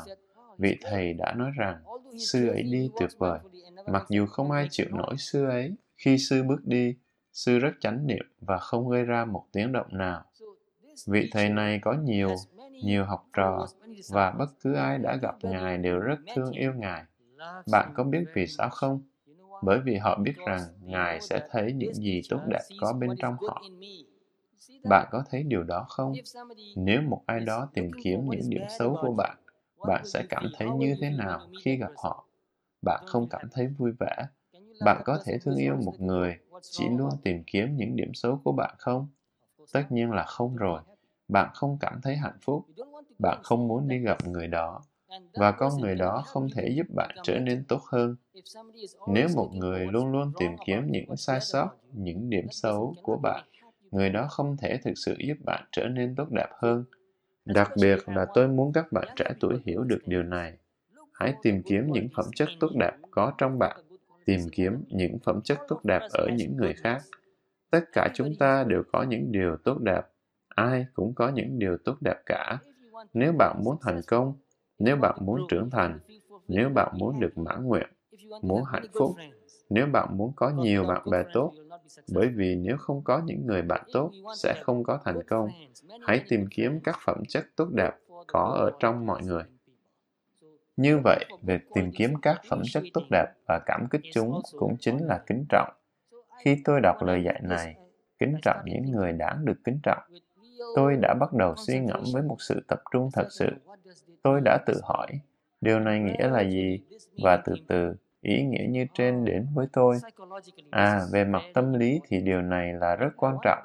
Nếu tôi muốn hạnh phúc và thành công, tôi cần phải tìm kiếm những gì là tốt đẹp ở bên trong tôi và ở bên trong mọi người. Tôi phải kính trọng các phẩm chất tốt đẹp của mọi người. Đây là lời chỉ dạy của Đức Phật. Nếu bạn muốn thành công, nếu bạn muốn trưởng thành, nếu bạn muốn được mãn nguyện, hãy kính trọng những con người đáng được kính trọng. Tất cả chúng ta đều đáng được kính trọng theo một phương diện nhất định nào đó. Tất cả chúng ta đều có những đức tính tốt. Có nhiều người ở đây trong khán phòng này. Có tổng cộng bao nhiêu người ở đây các bạn có thể đoán được không? 100 người. Chỉ khoảng thôi. 500 người. Tại sao mọi người lại ở đây? Bởi vì các bạn yêu mến Phật Pháp. Và tôi rất kính trọng điều đó. Đó là điều tốt. Bởi vì các bạn có phẩm chất tốt đó, nên các bạn ở đây. Nếu không, bạn sẽ không đến đây. Và tôi rất kính trọng điều đó. Tôi rất hạnh phúc khi gặp các bạn, nói chuyện với các bạn.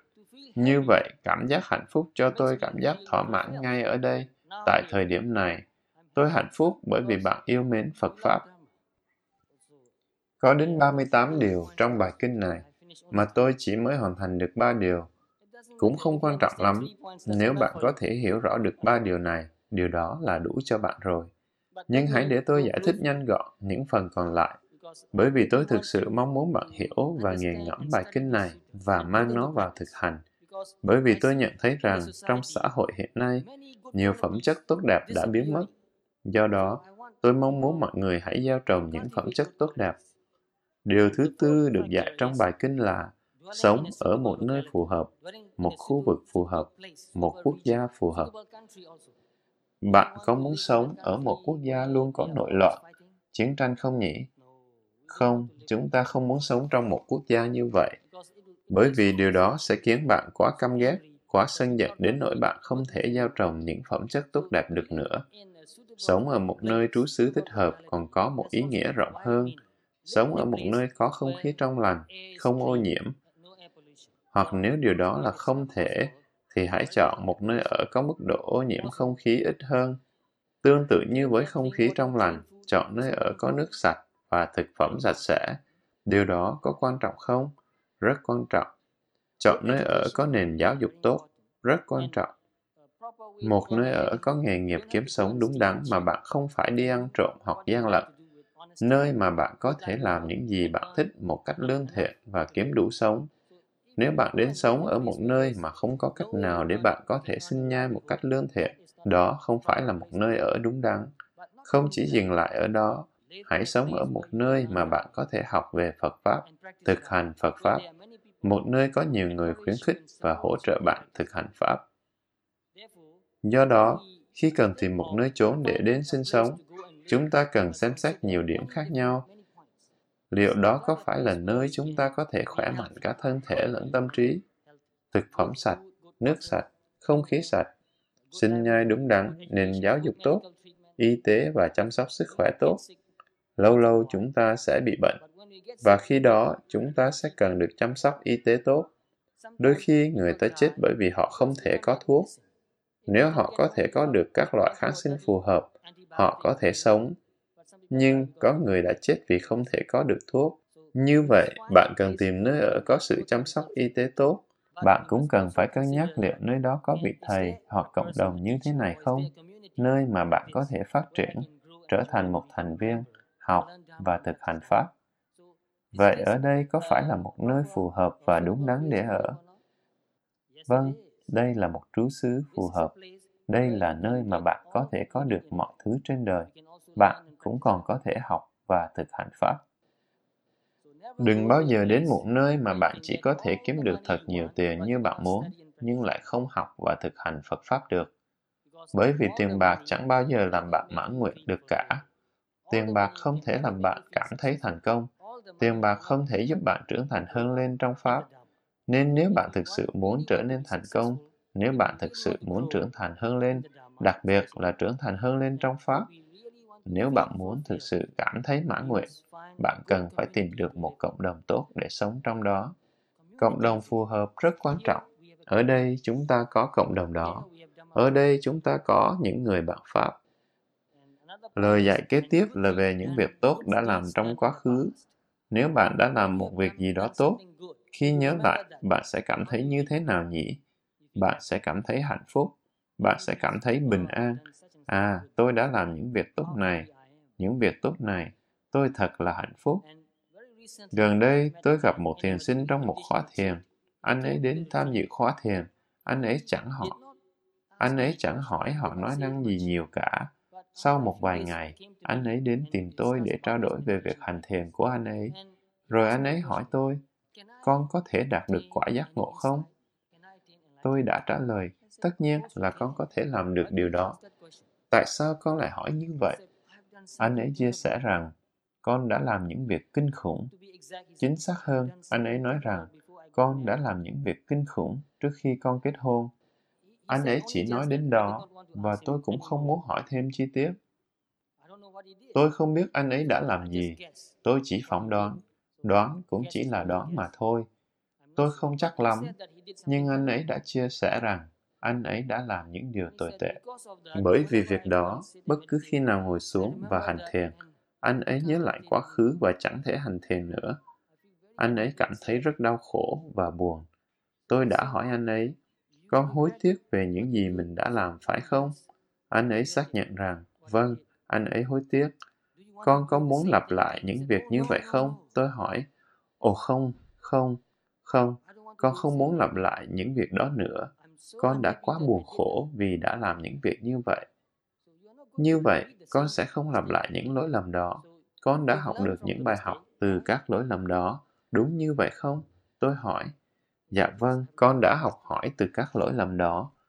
Như vậy, con đang cố gắng để trở thành một người tốt. Bây giờ, con đang là một người tốt. Điều đó mới là điều quan trọng. Tất cả chúng ta đều đã có lúc làm những việc kinh khủng trong quá khứ. Nếu không phải trong cuộc sống này, chắc chắn chúng ta đã có những lỗi lầm trong các cuộc sống ở quá khứ, kể cả các vị Bồ Tát, các vị đang tu hành để thành Phật trong tương lai, cũng đã có những lỗi lầm kinh khủng trong quá khứ. Nên chắc chắn rằng chúng ta đã có làm những việc tồi tệ trong quá khứ, nhưng chúng ta đã học hỏi được từ các lỗi lầm đó của chúng ta. Bây giờ chúng ta đang học Pháp, thực hành Pháp. Tôi đã bảo anh ấy rằng, bây giờ con là một người tốt và điều đó mới là điều quan trọng nhất. Khi tôi nói như vậy, anh ấy đã khóc rất nhiều. Anh ấy thực sự muốn là một người tốt. Nhưng anh ấy luôn cảm thấy tội lỗi. Mỗi khi anh ấy làm một việc tốt, anh ấy lại nhớ những việc xấu đã làm trong quá khứ. Quá khứ cứ ám ảnh anh ấy. Bạn có biết từ ám ảnh là gì không? Quá khứ ám ảnh anh ấy. Những việc làm tồi tệ trong quá khứ ám ảnh anh ấy. Như vậy, làm những việc xấu ác trong quá khứ không giúp bạn trưởng thành. Cần học hỏi từ những lỗi lầm đã phạm phải trong quá khứ, nhưng không nên mãi suy nghĩ về nó. Điều đó không có ích lợi gì. Tôi có thể đi sâu hơn dưới lăng kính tâm lý học cho lời dạy này, nhưng nghe rằng tôi không còn nhiều thời gian trong buổi tối hôm nay nữa. Theo một cách ngược lại, khi bạn nhớ về những việc tốt đẹp đã làm trong quá khứ, điều đó làm bạn cảm thấy hạnh phúc và bình an. Điều đó cho bạn động lực để làm những việc tốt. Do bởi tâm được định tĩnh và bình an ngay ở giây phút đó, nên bạn có thể làm những việc rất tốt đẹp.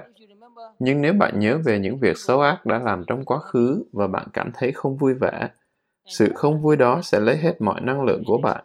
Bạn thậm chí sẽ không còn động lực để làm những việc tốt đẹp. Bạn không cảm thấy rằng bạn xứng đáng với bất cứ điều tốt đẹp nào. Bạn không cảm thấy bạn sẽ đạt được một điều gì tốt đẹp, kể cả khi bạn đã cố gắng. Như vậy, làm những điều tốt đẹp trong quá khứ sẽ giúp bạn làm được nhiều điều tốt đẹp hơn. Điều đó giúp bạn thành công, trưởng thành và cảm thấy mãn nguyện. Do đó, sẽ là điều tốt đẹp nếu bạn đã làm những việc tốt đẹp trong quá khứ và sẽ là tốt hơn nhiều nếu bạn làm những việc tốt đẹp trong thời điểm hiện tại, vào ngày hôm nay.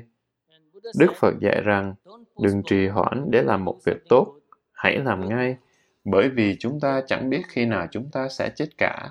Đừng nói rằng ngày mai tôi sẽ làm việc tốt. Hãy làm một việc gì đó tốt đẹp ngay bây giờ. Chúng ta có quá nhiều điều tốt đẹp để làm. Những gì tốt đẹp nhất mà ta có thể làm lại không cần một thời gian đặc biệt nào và thậm chí không tiêu tốn tiền bạc của chúng ta.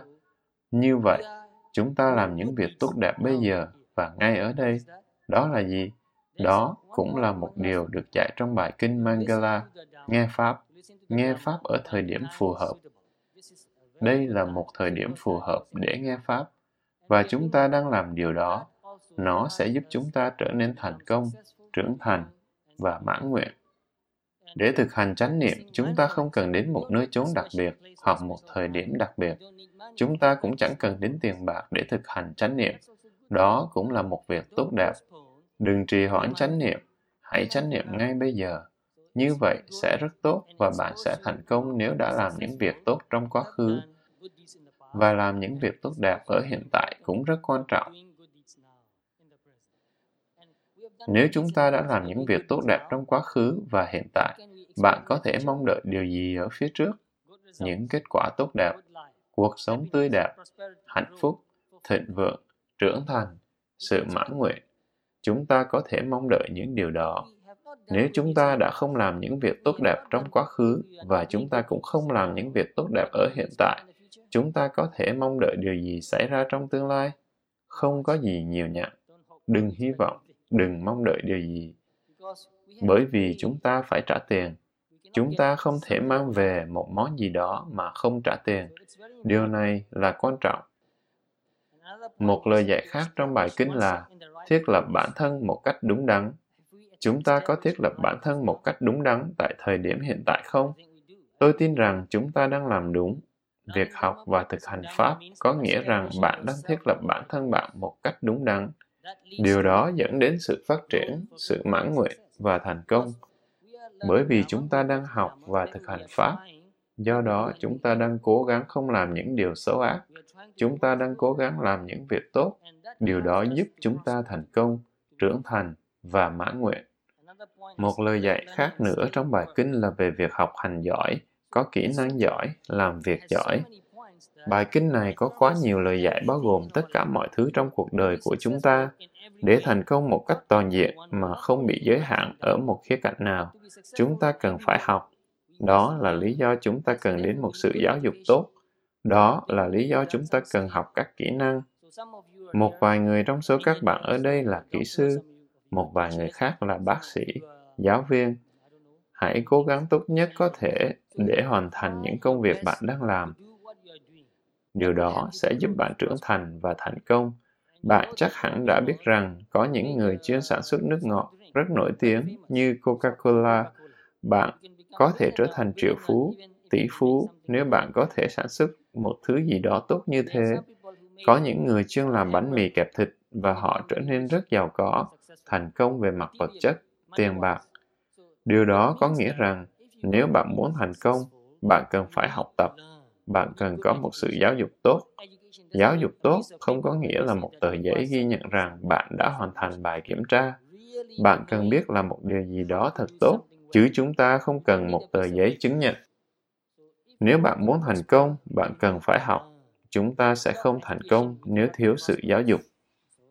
Tôi sẽ nói về lời dạy kế tiếp trong bài kinh, có kỷ luật và được huấn luyện tốt. Để thành công, chúng ta cần có kỷ luật. Chúng ta sẽ chẳng hoàn thành được điều gì nếu thiếu kỷ luật. Một học trò cần kỷ luật trong việc học, đều đặn tham gia lớp học một cách đúng mực và cần hoàn thành những việc cần làm ở đúng thời điểm. Khi đó, bạn có thể trở thành một học trò tốt. Khi bạn đi làm, bạn cần phải đến chỗ làm đúng giờ và hoàn thành công việc được giao đúng thời hạn được giao. Nếu bạn đi làm trễ và không thể hoàn thành công việc được giao đúng hạn, điều gì sẽ xảy ra nhỉ? Bạn sẽ bị sếp cho nghỉ việc. Như vậy, bạn cần kỷ luật. Trong tiếng Pali, từ kỷ luật này mang một ý nghĩa rất rộng. Tăng sĩ chúng tôi có các giới luật. Chúng tôi có giới luật về cách sống, sinh hoạt, kể cả cách mặc y cũng là một giới luật. Đức Phật dạy chúng tôi cách đi đứng, cách bước đi, không bước đi những bước ngắn. Điều đó trông không ổn, không trang nghiêm, cũng không bước đi những bước thật dài. Điều đó trông cũng không ổn. Bạn mất sự cân bằng. Bước đi không quá ngắn, không quá dài. Không bước đi trên những ngón chân. Không bước đi bằng gót chân. Liệu trông có ổn không khi một ai đó bước đi bằng gót chân? Trông sẽ rất vụng về. Bạn cần bước đi với các bước chân đều đặn đặt lên nền nhà. Trong kinh điển Pali, có những miêu tả về cách mà Đức Phật bước đi. Chúng tôi học về những điều đó, cố gắng hiểu cũng như thực hành cách bước đi như vậy của Đức Phật. Khi đi, bạn đừng nhìn ngó nghiêng, chỗ này, chỗ kia. Nếu cần phải nhìn, bạn có thể nhìn. Hãy nhìn ở phía trước mặt và bước đi. Đừng đưa mắt như thế này. Đừng giữ đầu cúi xuống như vậy. Hãy nhìn thẳng. Cách đi như vậy trông rất trang nghiêm. Bước đi với sự trang nghiêm. Đức Phật đã dạy chư tăng bước đi một cách trang nghiêm, mặc y một cách trang nghiêm, che chắn cơ thể bạn một cách đúng đắn khi ra ngoài. Khi ở nhà, sẽ ok nếu bạn ăn mặc thoải mái hơn. Nhưng nếu bạn phải đi ra ngoài, bạn cần che chắn cơ thể bạn một cách đúng mực. Không cần phải hợp thời trang. Chúng tôi, chư tăng, không theo thời trang. Chúng tôi rất cổ lỗ trong cách ăn mặc. Nhưng chúng tôi che đậy cơ thể của chúng tôi một cách đúng mực khi ra ngoài. Đó là kỷ luật, là giới luật. Đức Phật cũng dạy rằng không tạo ra tiếng ồn khi ăn, gắp thức ăn vào miệng một cách đúng mực, đừng để thức ăn rơi ra lại khỏi miệng và rơi vào đĩa. Điều đó trông không được trang nghiêm. Ăn trong sự trang nghiêm, đó là kỷ luật. Khi bạn ăn súp, đừng tạo ra tiếng húp xì sụp, đừng làm như thế. Hãy cho muỗng vào gọn trong miệng để có thể ăn súp mà không tạo ra âm thanh nào. Đức Phật đã đặt ra hàng trăm giới luật cho chư tăng. Điều đó rất tốt cho chúng tôi. Chúng tôi cần giới luật. Chúng tôi cần là những hình mẫu tốt. Những người thầy cần là những hình mẫu tốt. Cha mẹ cần là những hình mẫu tốt. Làm hình mẫu là việc tốt cho chúng tôi và cũng là việc tốt cho cộng đồng. Nếu chúng ta mong muốn con cái của chúng ta có kỷ luật tốt, chúng ta cần phải làm gì nhỉ? Chúng ta cần phải có kỷ luật tốt. Chỉ những xã hội có kỷ luật tốt mới có thể thịnh vượng. Nếu không kỷ luật, mọi người sẽ muốn làm bất cứ điều gì họ muốn. Khi đó, điều gì sẽ xảy đến với xã hội nhỉ? Xã hội sẽ bị đổ vỡ, chẳng có thể hoàn thành được việc gì. Khi không có kỷ luật, một số xã hội sẽ trở nên như vậy. Để thành công, để trưởng thành, để được mãn nguyện, chúng ta cần kỷ luật. Kỷ luật là điều tốt cho chúng ta. Đó là điều mà Đức Phật chỉ dạy chúng ta. Để thành công, để trưởng thành, để được mãn nguyện, chúng ta cần học cách để kỷ luật và thực hành kỷ luật. Một lời dạy khác là nói năng đúng đắn. Rất quan trọng, Những mối quan hệ cá nhân là rất quan trọng. Mọi việc không thể xảy ra nếu các mối quan hệ cá nhân không được tốt đẹp. Chúng ta không thể làm được điều gì tốt đẹp nếu chúng ta không có các mối quan hệ tốt với mọi người. Nếu chúng ta muốn có mối quan hệ tốt với những người xung quanh, chúng ta cần phải rất cẩn thận với những gì chúng ta nói. Nói sự thật, nói những điều hữu ích. Đừng nói những điều không phải là sự thật. Đừng nói những điều không hữu ích. Tôi có thể đi sâu hơn vào chủ đề này. Tôi thậm chí đã viết sách về chủ đề này. Tựa của cuốn sách là Nói năng trong chánh niệm. Nói năng không phải là việc dễ dàng gì. Đó là điều khó nhất. Một trong những phẩm chất của Đức Phật là khả năng nói năng, diễn đạt xuất sắc. Tại vì sao đó là một phẩm chất tốt của Đức Phật? Chỉ những ai có khả năng nói năng diễn đạt rất tốt mới có thể trở thành Phật được, không thể là ngược lại. Nói năng là một trong những kỹ năng khó nhất trong cuộc sống. Chúng ta cần phải học để nói năng được tốt. Đây là kỹ năng mà chúng ta phải học và gieo trồng trong suốt cuộc đời của chúng ta. Khi chúng ta mở miệng nói một điều gì đó, chúng ta phải cân nhắc liệu điều này có hữu ích không, có phải là sự thật không. Nói năng tốt là một điều quan trọng chúng ta cần phải thực hiện được nếu chúng ta muốn thành công, trưởng thành và mãn nguyện. Tôi muốn đi sâu hơn vào mọi thứ, bởi vì tôi thấy có quá nhiều điều sâu sắc chúng ta có thể đào sâu được từ những lời dạy này. Nhưng bởi vì thời gian có hạn, tôi không thể đi quá nhiều vào chi tiết. Tôi hy vọng bạn có thể tự tìm ra được ý nghĩa của bài kinh, học và nghiền ngẫm sâu sắc hơn nữa, học để có thể nói năng được tốt, rồi bạn sẽ thành công. Tôi muốn nói tiếp một số điểm nữa trong bài kinh. Có một vài điểm rất quan trọng, và đây là một điểm rất quan trọng khác. Đức Phật dạy rằng, hãy chăm sóc cha và mẹ của bạn. Nếu bạn không chăm sóc cha và mẹ của bạn, bạn sẽ chẳng bao giờ thành công được. Bạn sẽ không bao giờ trưởng thành được trong Pháp. Bạn sẽ không bao giờ được mãn nguyện. Chăm sóc cha mẹ là một việc rất quan trọng của chúng ta. Ngày nay, tôi đã nghe được rất nhiều câu chuyện về việc có người bỏ bê, hờ hững việc chăm sóc cha mẹ của họ. Chúng ta cần nhớ rằng, dù bận rộn cách mấy, dù quyền cao chức trọng đến đâu, dù có giàu có đến cỡ nào, nếu chúng ta không thể chăm sóc cha mẹ, chúng ta không thể được xem là thành công. Để thành công, chúng ta phải chăm sóc cha mẹ mình. Điều đó có quan trọng không? Nếu con cái không chăm sóc cho cha mẹ, liệu họ có thể mong đợi rằng con cái của họ sẽ chăm sóc họ sau này? Điều đó là không thể. Nếu chúng ta nghĩ rằng con cái của chúng ta sẽ không chăm sóc chúng ta, nên chúng ta cũng không cần chăm sóc con trẻ, điều gì sẽ xảy đến với xã hội? Xã hội không thể phát triển. Con người chúng ta phát triển được tới giai đoạn này, vào ngày hôm nay về văn hóa, giáo dục, về mọi thứ, khoa học, nghệ thuật, là bởi vì cha mẹ của chúng ta đã chăm sóc chúng ta. Họ đã cho chúng ta tất cả những gì họ có. Họ giáo dục chúng ta, họ dạy dỗ chúng ta. Chỉ có thể bằng việc chúng ta chăm sóc cha mẹ chúng ta khi họ về già, con trẻ mới có thể thấy được điều đó. Ồ, cha mẹ của mình đang chăm sóc cha mẹ của họ, rồi tôi cũng sẽ làm như thế. Cha mẹ của tôi sinh tôi ra đời, họ dạy dỗ tôi nên người, tôi cũng sẽ làm như thế cho con cái của tôi. Chỉ khi chúng ta có thể làm điều đó, toàn bộ xã hội sẽ phát triển. Một điểm khác là chăm sóc vợ con. Không chỉ có vợ mà cả chăm sóc cho chồng nữa. Đó là điều cần thiết. Chúng ta cần chăm sóc lẫn nhau. Trong một xã hội mà mọi người quan tâm và chăm sóc lẫn nhau, xã hội đó sẽ phát triển, gia đình đó sẽ phát triển.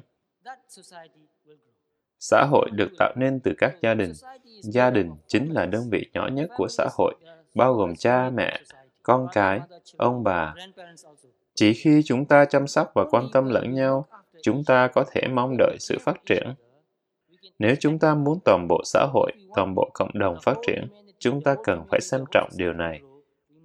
Nếu chúng ta không chăm sóc con trẻ, không chăm sóc gia đình, không chăm sóc cha mẹ, chúng ta đang phá hoại toàn bộ cộng đồng, toàn bộ xã hội, toàn bộ nhân loại. Một phẩm chất khác mà Đức Phật đã dạy trong bài kinh là làm các nghề nghiệp chân chính. Khi chúng ta cần làm việc để kiếm sống, chúng ta cần xem xét những gì chúng ta làm có chân chính hay không. Chân chính còn mang một ý nghĩa rộng hơn. Nếu chúng ta làm một việc gì đó không đúng đắn, đó là việc đáng xấu hổ.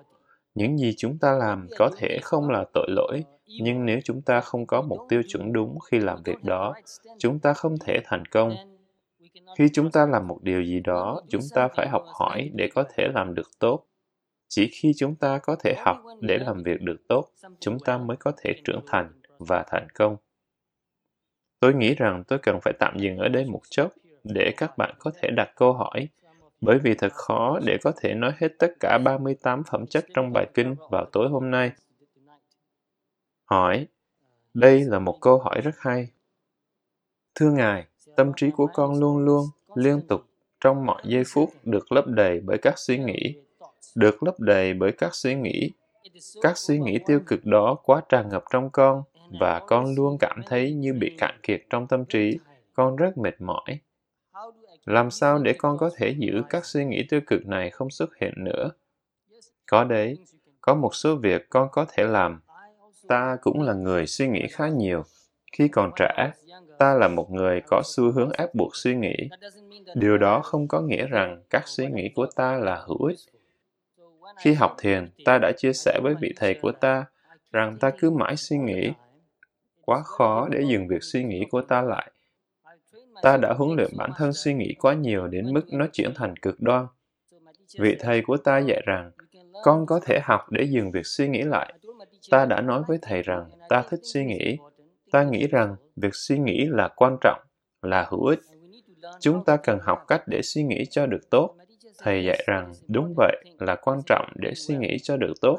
Nhưng cũng là một điều quan trọng, học cách để không suy nghĩ nữa, học cách để dừng các suy nghĩ lại. Điều đó thật sự là đúng đắn. Thầy đã dạy ta hành thiền, hướng dẫn ta cách thở thật sâu. Khi con làm một điều gì đó với tất cả mọi năng lượng con có, tất cả mọi năng lượng sẽ được cuốn vào việc con đang làm. Vào chính thời điểm đó, con không thể suy nghĩ được. Dành cho người đặt ra câu hỏi này, ta muốn khuyên con hành thiền. Nhưng do tâm trí của con suy nghĩ liên tục, hãy thở thật sâu và đặt sự chú ý vào hơi thở đó. Khi con thở thật sâu, con có thể đặt sự chú ý vào đó, bởi vì tâm trí của con không thể chạy trốn, không thể chạy đi nơi khác. Ta sẽ cho con một ví dụ khác của một người bạn thân của ta. Người đã sống cùng ta một vài năm. Anh ấy đã học thiền từ ta. Khi anh ấy đến hành thiền, ta hướng dẫn, hãy hành thiền, chú ý vào hơi thở của bạn. Anh ấy đã phản hồi rằng, không thể được. Ta đã cố gắng làm việc với anh ấy. Anh ấy cũng đã chiến đấu trong vài ngày và kết luận rằng, tôi không thể làm được điều đó. Anh ấy nói rằng, tôi không biết là tôi đang thở hay không nữa. Tâm trí của anh ấy quá động loạn đến nỗi chẳng thể nào chú ý được vào hơi thở. Ta đã bảo anh ấy, vậy thì hãy đứng dậy, thiền hành, và đặt sự chú ý vào mọi bước chân, nhấc lên, di chuyển, đặt xuống, chạm vào sàn nhà. Anh ấy đã thực hiện và chia sẻ rằng, tôi chỉ chú ý được một vài phút, rồi sau đó tôi không thể chú ý được vào bước chân như việc nhấc lên, đặt xuống, chạm vào sàn nhà nữa. Thật là khó để dạy anh ấy hành thiền, nhưng anh ấy không chịu bỏ cuộc. Anh ấy vẫn xin ta cho anh ấy một điều gì đó để tập thiền. Ta đã suy nghĩ xem có thể làm gì được cho anh chàng này nhỉ? Dạy anh ấy điều gì đây? Vào thời điểm đó, ở thiền viện của ta, mọi người đang xây một con đường mới. Mọi người đang sang đường, rải đá dăm, những viên đá sắc lạm lên mặt đường. Ta đã bảo anh ấy đi thiền trên con đường đầy đá sắc lạm đó. Anh ấy đã thực sự nghe theo lời dạy của ta. Anh ấy đã hành thiền trên con đường đầy đá dăm đó. Ôi, đau quá! Tốt, tốt, điều đó tốt cho anh. Hãy chú ý, tôi đã hướng dẫn anh ấy. Tôi không thể chú ý được, quá đau. Anh ấy chia sẻ, nhưng anh ấy vẫn cố gắng thiền hành trên con đường đó, cảm nhận sự đau đớn. Mỗi bước chân đều rất đau đớn. Do đó, tâm trí của anh ấy không thể chạy trốn khỏi sự đau đớn. Rồi từ từ, sau khi hành thiền như vậy trong nhiều ngày, anh ấy đã phát triển được một mức độ định tâm nhất định. Anh ấy đã có thể bước đi một cách suôn sẻ cùng lúc, có thể đặt sự chú ý vào đó. Anh ấy đã tập luyện chăm chỉ trong nhiều năm, và sau đó đã trở thành một thiền sinh rất giỏi. Anh ấy có thể quan sát mọi thứ xảy ra trong thân, ngay cả cảm giác nơi đầu ngón tay. Anh ấy có thể chú ý được mọi suy nghĩ. Anh ấy chia sẻ rằng, cho dù một suy nghĩ của tôi có tinh tế đến đâu, tôi vẫn có thể biết ngay cả trước khi nó đến. Tôi biết rằng nó sắp đến. Con có thể huấn luyện để làm được điều đó. Con cần sự bền bỉ thực hành và thực hành. Nếu con không thể thiền với hơi thở, tìm một thứ gì đó có thể làm cho con đau rồi đặt sự chú ý vào đó. Chú ý chính là hành thiền. Chú ý vào cái gì cũng được. Ví dụ như con ấn tay vào người như vậy với móng tay của con. Điều gì sẽ xảy ra? Ồ đau! Như vậy, tâm trí của con chẳng thể chạy đi đâu nữa. Nhưng đừng làm như vậy quá nhiều. Con có thể tạo nên những vết đau mãn tính vì điều đó. Sự bền bỉ rất quan trọng. Hỏi, bạch Ngài, liệu có thể có việc tâm trí luôn trống rỗng, không có suy nghĩ không? Luôn luôn thì không thể. Ta nghĩ rằng ngay cả Đức Phật cũng vẫn có nhiều suy nghĩ. Có một câu hỏi trong kinh điển Pali như sau, liệu Đức Phật có luôn ở trong Niết Bàn? Và câu trả lời là không. Khi Đức Phật giảng Pháp, Ngài phải suy nghĩ. Không phải là khó khăn gì, bởi vì Pháp là một điều tự nhiên đối với Đức Phật, nhưng Ngài vẫn cần phải suy nghĩ để thuyết Pháp. Con người chúng ta không thể hoạt động hàng ngày nếu không có suy nghĩ. Chúng ta cần suy nghĩ. Và chúng ta cũng cần phải học thiền để dừng việc suy nghĩ lại. Chúng ta cũng phải học để gieo trồng một tâm trí rất tĩnh lặng. Rất tĩnh lặng.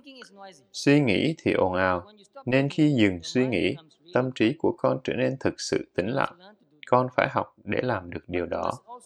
Con cũng cần phải học để suy nghĩ một cách chánh niệm. Con có thể làm điều đó không? Con có nghĩ rằng con có thể hoàn thành việc đó? Ta sẽ cho con một ví dụ, một lời hướng dẫn. Đức Phật dạy rằng, khi con nói, hãy nói trong chánh niệm. Điều khác nhau giữa nói và suy nghĩ là gì? Chỉ có một chỗ khác biệt. Khi con nói, con tạo ra âm thanh. Khi con suy nghĩ, con không tạo ra âm thanh. Nhưng tiến trình tâm thì giống hệt nhau. Tiến trình giống nhau. Điều khác nhau duy nhất là khi con nói, con tạo ra âm thanh phát ra từ miệng. Như vậy, suy nghĩ và nói năng không quá khác nhau. Con có thể nói năng trong chánh niệm, thì con cũng có thể suy nghĩ trong chánh niệm. Con cũng có thể đọc và viết trong chánh niệm nữa. Tiến trình tâm này là giống nhau. Có là điều bình thường không? Nếu tâm trí luôn được lấp đầy với suy nghĩ, với các độc thoại huyên thuyên không cần thiết ở bên trong, đối với một con người bình thường, đó là những gì hầu hết mọi người vẫn làm hàng ngày. Độc thoại huyên thuyên trong tâm. Nhưng đối với các tâm trí đã được huấn luyện, điều đó không còn là bình thường nữa. Đối với các tâm trí đã được huấn luyện, con có thể suy nghĩ trong chánh niệm và cũng có thể dừng việc suy nghĩ lại luôn. Nhưng đôi khi, vẫn còn các độc thoại huyên thuyên đó, bởi vì con sẽ quên. Khi con không chánh niệm, sẽ có các độc thoại huyên thuyên trong đầu. Ta thường tạo ra một nơi chốn tưởng tượng trong tâm mình. Ta có các cuộc đối thoại trong tâm mình. Điều đó có bình thường không? Vâng, người bình thường đều làm điều đó. Đó cũng là một chức năng của tâm trí. Và trong một số trường hợp, điều đó là hữu ích. Các nơi chốn, các tưởng tượng đó là bình thường đối với mọi người. Trẻ con có rất nhiều nơi chốn và sự tưởng tượng như vậy. Đó là lý do chúng ta có các truyện cổ tích. Câu chuyện cổ tích là gì?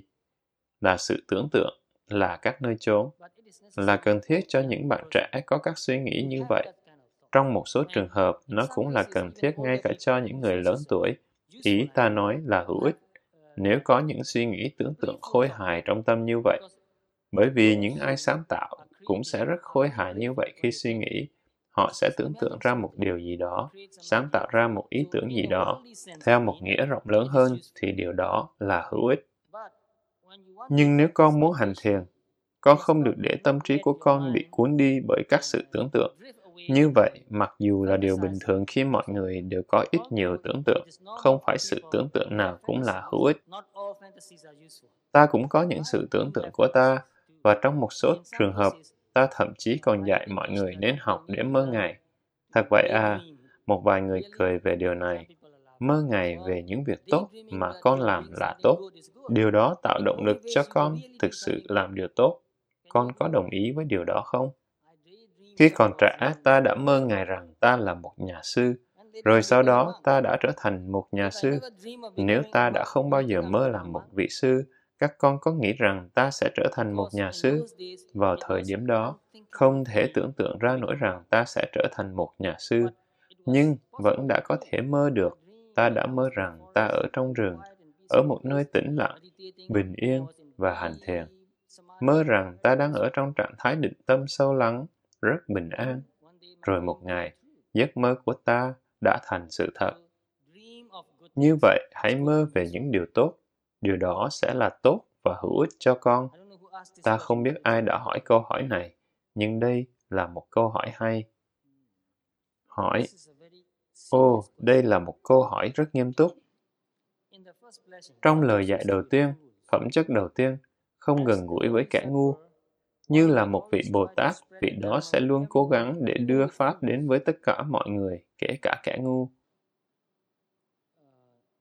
Trong kinh điển Pali, ta có đọc được câu chuyện về một người đàn ông nọ đến nơi Đức Phật ở. Ông ấy đi bộ với gậy đi bộ bên mình. Khi tìm thấy Đức Phật ngồi bên dưới một gốc cây, ông ấy đứng đó, tay cầm gậy và hỏi Đức Phật rằng: Ngài dạy học trò của Ngài như thế nào? Hãy cho tôi biết. Đức Phật đã rất tử tế. Ngài đã cho người đàn ông biết cách Ngài dạy các đệ tử như thế nào, nhưng chỉ ngắn gọn thôi, mà Ngài không đi sâu vào câu trả lời. Bởi vì Đức Phật biết rằng người này chưa sẵn sàng để nhận lãnh các lời dạy của Ngài. Nếu một người chưa sẵn sàng để nhận lãnh một điều gì đó, nhưng con cứ cố ép buộc để đưa cho họ, người đó có thể trở nên giận dữ, phiền lòng, thậm chí có thể làm hại luôn cả con. Do đó, đôi khi con cần phải rất kiên nhẫn, cho dù lòng con trắc ẩn, ngay cả khi con biết rằng nếu người đó học được Pháp, anh ấy sẽ được hạnh phúc hơn. Nhưng nếu chưa sẵn sàng, con không thể ép buộc anh ấy nghe Pháp và thực hành Pháp. Khi một người chưa sẵn sàng, đừng ép buộc, đừng cho họ một bài Pháp dài, điều đó không hữu ích.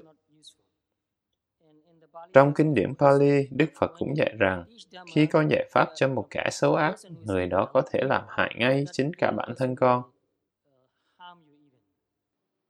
Hỏi: Bạch Ngài, con đang làm việc cho McDonald's, con làm việc một cách trung thực và chuyên nghiệp. Con luôn cố gắng để thực hành Pháp, cố gắng chánh niệm và kiềm chế các lòng tham và các phẩm chất tiêu cực của con. Nhưng con đang làm việc cho McDonald's, một công ty, một tổ chức đang cổ suý lòng tham và sự tiêu thụ. Trong kinh doanh, bạn sẽ cần thuyết phục với khách hàng rằng những gì bạn bán là tốt cho người mua. Đó là cách chúng ta làm ăn, kinh doanh. Con không nghĩ rằng McDonald's đang trộm cắp hoặc nói dối.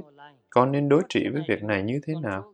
Con có thể làm gì để kiềm chế lòng tham mang tính xã hội này? Khi con xem các quảng cáo trên truyền hình, mọi nhà sản xuất đều có chung một điểm trong đầu của họ.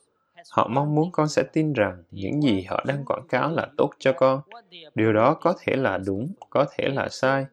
Có thể họ đang dối trá, bởi vì nếu không làm như thế thì không kinh doanh được.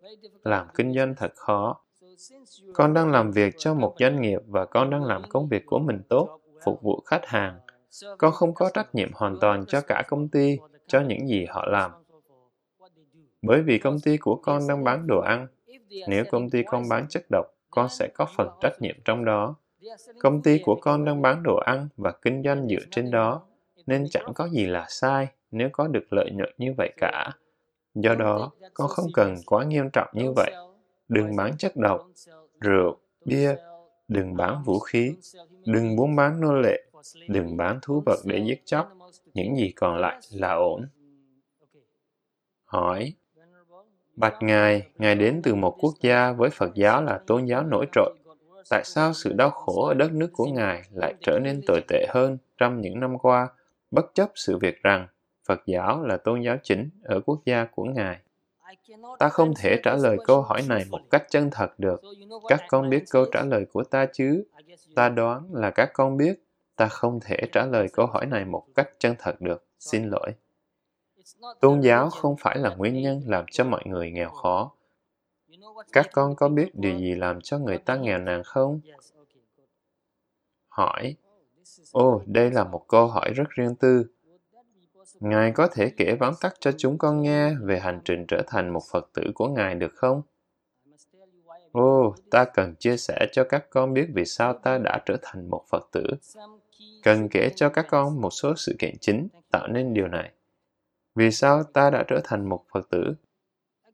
Thực tế là ta đã không cố gắng để trở thành một Phật tử. Ta đã rất có hứng thú với việc học hỏi và tìm ra điều gì mới thực là sự thật. Sự thật của mọi việc, bất kể việc gì. Khi còn trẻ, ta đã đọc rất nhiều sách về khoa học. Khi ta tìm được sự thật về bất cứ một việc gì, về cây cối, về muôn thú, về các hành tinh, về các ngôi sao, ta rất hạnh phúc và rất thích thú. Biết được sự thật, bất cứ sự thật về điều gì là việc tốt. Ta đã được tiếp cận với khá nhiều tôn giáo từ khi còn trẻ, bởi vì cộng đồng nơi ta ở là một cộng đồng đa văn hóa. Ở đó có đạo Tin lành, với rất nhiều dòng Tin lành khác nhau, đạo Hindu, đạo Sikh, đạo Hồi, đạo Phật, và với nhiều người theo những tôn giáo khác nữa.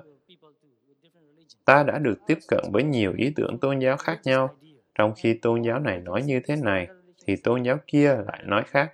Ta đã tự hỏi rằng, vậy điều nào là đúng? Ta muốn biết ai là đúng. Ta đã muốn biết sự thật. Do đó, ta đã bắt đầu đọc nhiều hơn các cuốn sách về tôn giáo, các cuốn sách về Phật Pháp. Càng đọc, ta càng thấy rất rối rắm, nên ta đã tự bảo rằng tạm dừng đọc các sách về tôn giáo một thời gian và bắt đầu đọc sách về triết học. Bởi vì ta nghĩ rằng ta sẽ tìm thấy được sự thật thông qua triết học. Và ta đã đọc nhiều sách về triết học, nhưng rồi mọi việc cũng giống như cũ. Triết học duy vật, triết học duy tâm, có rất nhiều loại tư duy triết học Marx. Và ta thấy rằng ta không thể định được đâu là sự thật. Rồi khi ta trưởng thành hơn, ta đã học để thực hành bất cứ điều gì có thể. Thái độ của ta rất là thực nghiệm. Ta muốn thực nghiệm bất cứ thứ gì ta biết. Nếu ta có được hạt giống, ta sẽ gieo nó xuống đất để hạt mọc lên thành cây và quan sát cách thức cây mọc lên. Ta có nhiều gà và muốn xem gà nở từ trứng ra sao. Ta đã chờ đợi mỗi ngày, quan sát cho đến một ngày nọ. Ta thấy con gà nở ra từ trứng. Điều đó quá tuyệt vời.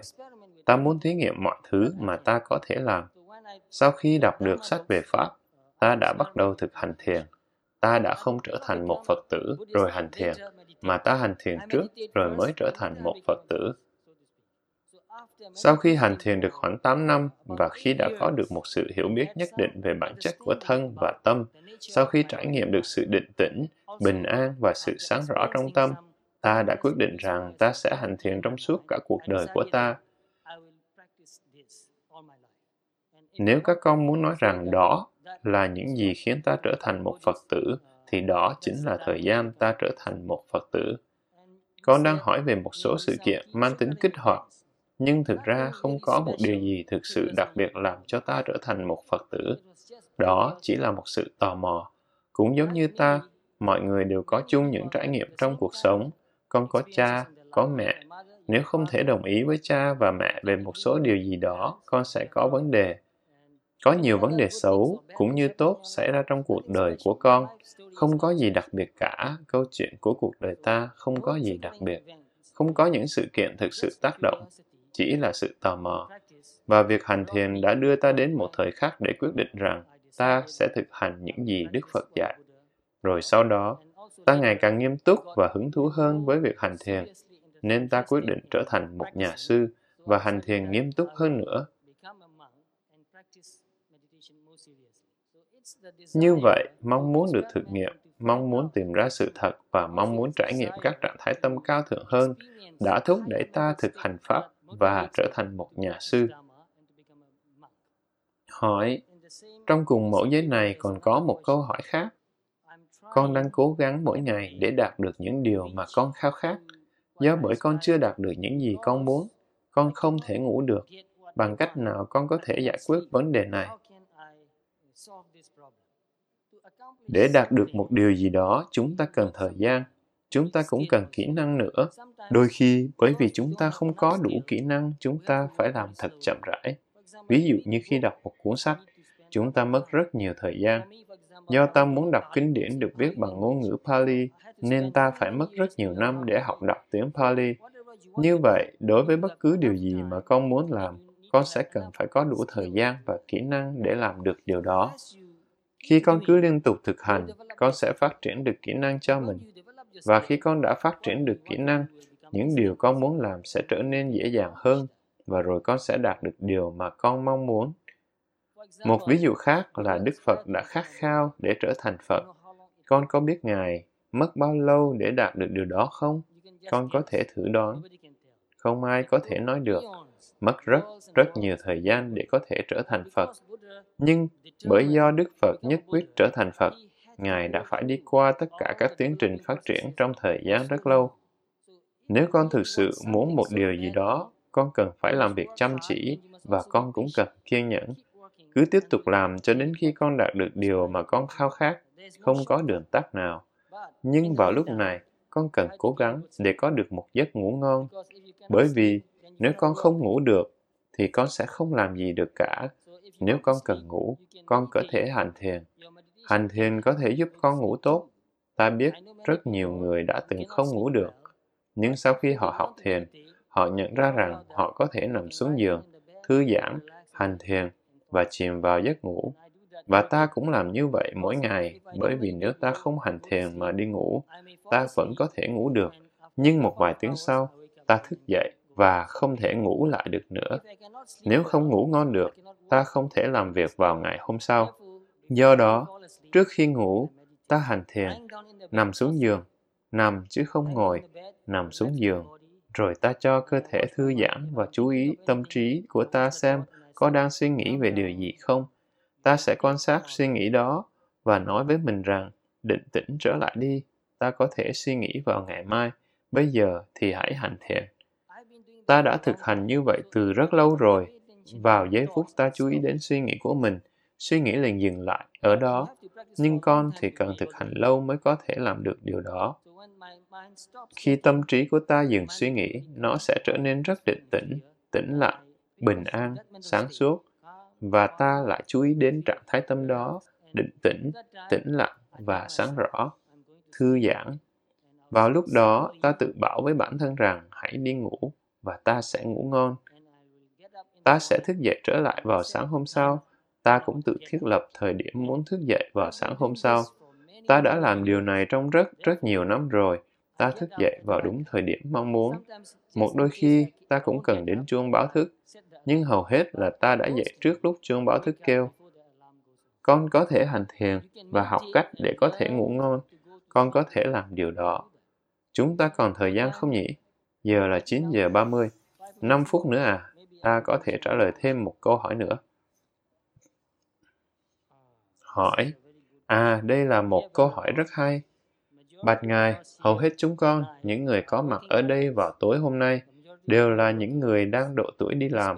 Hầu hết thời gian, chúng con ở văn phòng. Chúng con cần phải làm gì để có được những hành động tốt và sử dụng tốt thời gian ở chỗ làm? Đây là một câu hỏi rất hay. Chúng ta dành quá nhiều thời gian để làm việc ở chỗ làm. Chúng ta phải làm việc ở khoảng thời gian tốt nhất trong ngày, trong giai đoạn đẹp nhất của cuộc đời. Điều đầu tiên con cần chú ý là thái độ của con đối với công việc con đang làm. Điều đó rất quan trọng. Thái độ của con đối với công việc kiếm sống của con là gì? Khi hỏi câu hỏi này, sẽ là rất quan trọng để con lựa chọn một từ ngữ đúng đắn cho bản thân con. Nếu con đang làm một việc bất thiện, điều đó sẽ rất khó khăn. Nhưng nếu con làm những việc vô hại, con có thể tìm thấy được nhiều lợi ích từ công việc mà con đang làm. Khi con làm việc, nghĩa là con đang đóng góp. Bất cứ là việc gì. Nếu con đang làm trong một nhà hàng, con đang giúp đỡ các thực khách ăn ngon. Nếu con là một y tá, con đang giúp các bệnh nhân được mạnh khỏe hơn. Nếu con là giáo viên, con dạy bọn trẻ học và trưởng thành, trở thành những công dân tốt. Nếu con là một tài xế taxi, con đang giúp khách hàng đến được nơi họ cần đến theo một đường ngắn và an toàn nhất. Khi con làm việc, con đang giúp đỡ những người khác. Và nếu con có một thái độ đúng, con sẽ cảm thấy hạnh phúc về điều đó. Thái độ đúng đắn đó chính là hành động tốt. Tôi đang giúp đỡ mọi người, giúp đỡ cộng đồng. Khi làm việc, chúng ta đang đóng góp. Điều đó sẽ làm con hạnh phúc. Khi làm việc, con cũng đang học hỏi. Làm việc và học hỏi là cùng một việc. Trong hầu hết mọi trường hợp, nếu con có một thái độ đúng đắn, con sẽ học hỏi được một điều gì đó mỗi ngày từ công việc con đang làm. Và khi con làm việc, con có các mối quan hệ với những người khác. Con không làm việc một mình trong hầu hết mọi thời gian. Có những người khác cùng làm việc với con, và con cần phải hợp tác với những người khác. Trong sự hợp tác thì có cho và nhận. Khi con làm việc, con cũng đang giúp đỡ, hỗ trợ các đồng nghiệp. Làm việc cũng có thể là dạy dỗ, đặc biệt nếu con là một giáo viên. Việc dạy dỗ chính là công việc của con. Con đang dạy người khác học. Như vậy, có rất nhiều việc con đang làm là cho sự tốt đẹp hơn của mọi người. Hãy phát triển một thái độ đúng cho công việc con đang làm. Nếu con có thể làm việc với chánh niệm, điều đó có nghĩa là con đang hành thiền trong lúc làm việc. Điều đó không phải là dễ làm, nhưng con có thể làm được. Con có thể lái xe với chánh niệm, ngay cả việc đánh máy cũng trong chánh niệm. Con có thể viết trong chánh niệm, nói chuyện điện thoại trong chánh niệm. Con đã bao giờ thử thực hành nói chuyện điện thoại trong chánh niệm chưa? Con có thể làm điều đó nếu con muốn. Con nói chuyện trên điện thoại mỗi ngày. Nói chuyện trên điện thoại là một phần của công việc. Khi một ai đó gọi cho con, có nghĩa là họ đang cần thông tin từ con. Nếu con nói chuyện trong chánh niệm cùng với sự tử tế, cùng lúc con đưa cho họ thông tin và các lời khuyên, điều đó có nghĩa là con đang giúp họ. Với thái độ như vậy, con có thể sử dụng thời gian của con được tốt nhất trong công việc. Ta xin lỗi, chúng ta hết giờ cho ngày hôm nay rồi. Ta rất thích các câu hỏi, bởi vì không thể trả lời được tất cả các câu hỏi. Ta thấy thật tiếc. Khi chúng ta gặp lại vào tuần tới, hãy tiếp tục đặt câu hỏi. Bởi vì khi các con đặt câu hỏi, ta biết được điều các con thực sự muốn biết. Khi có thể biết được điều các con muốn biết, ta có thể cho các con câu trả lời tốt hơn. Và ta cũng học hỏi được từ câu hỏi của các con. Điều đó rất quan trọng. Chúng ta hãy kết thúc buổi thuyết pháp hôm nay với đoạn tụng niệm ngắn trong tiếng Pali. Ta sẽ đọc và các con đọc theo. Ta cũng sẽ giải thích ý nghĩa của các câu chữ Pali này. Ta sẽ đọc trước trong tiếng Pali và giải thích ý nghĩa của câu tụng.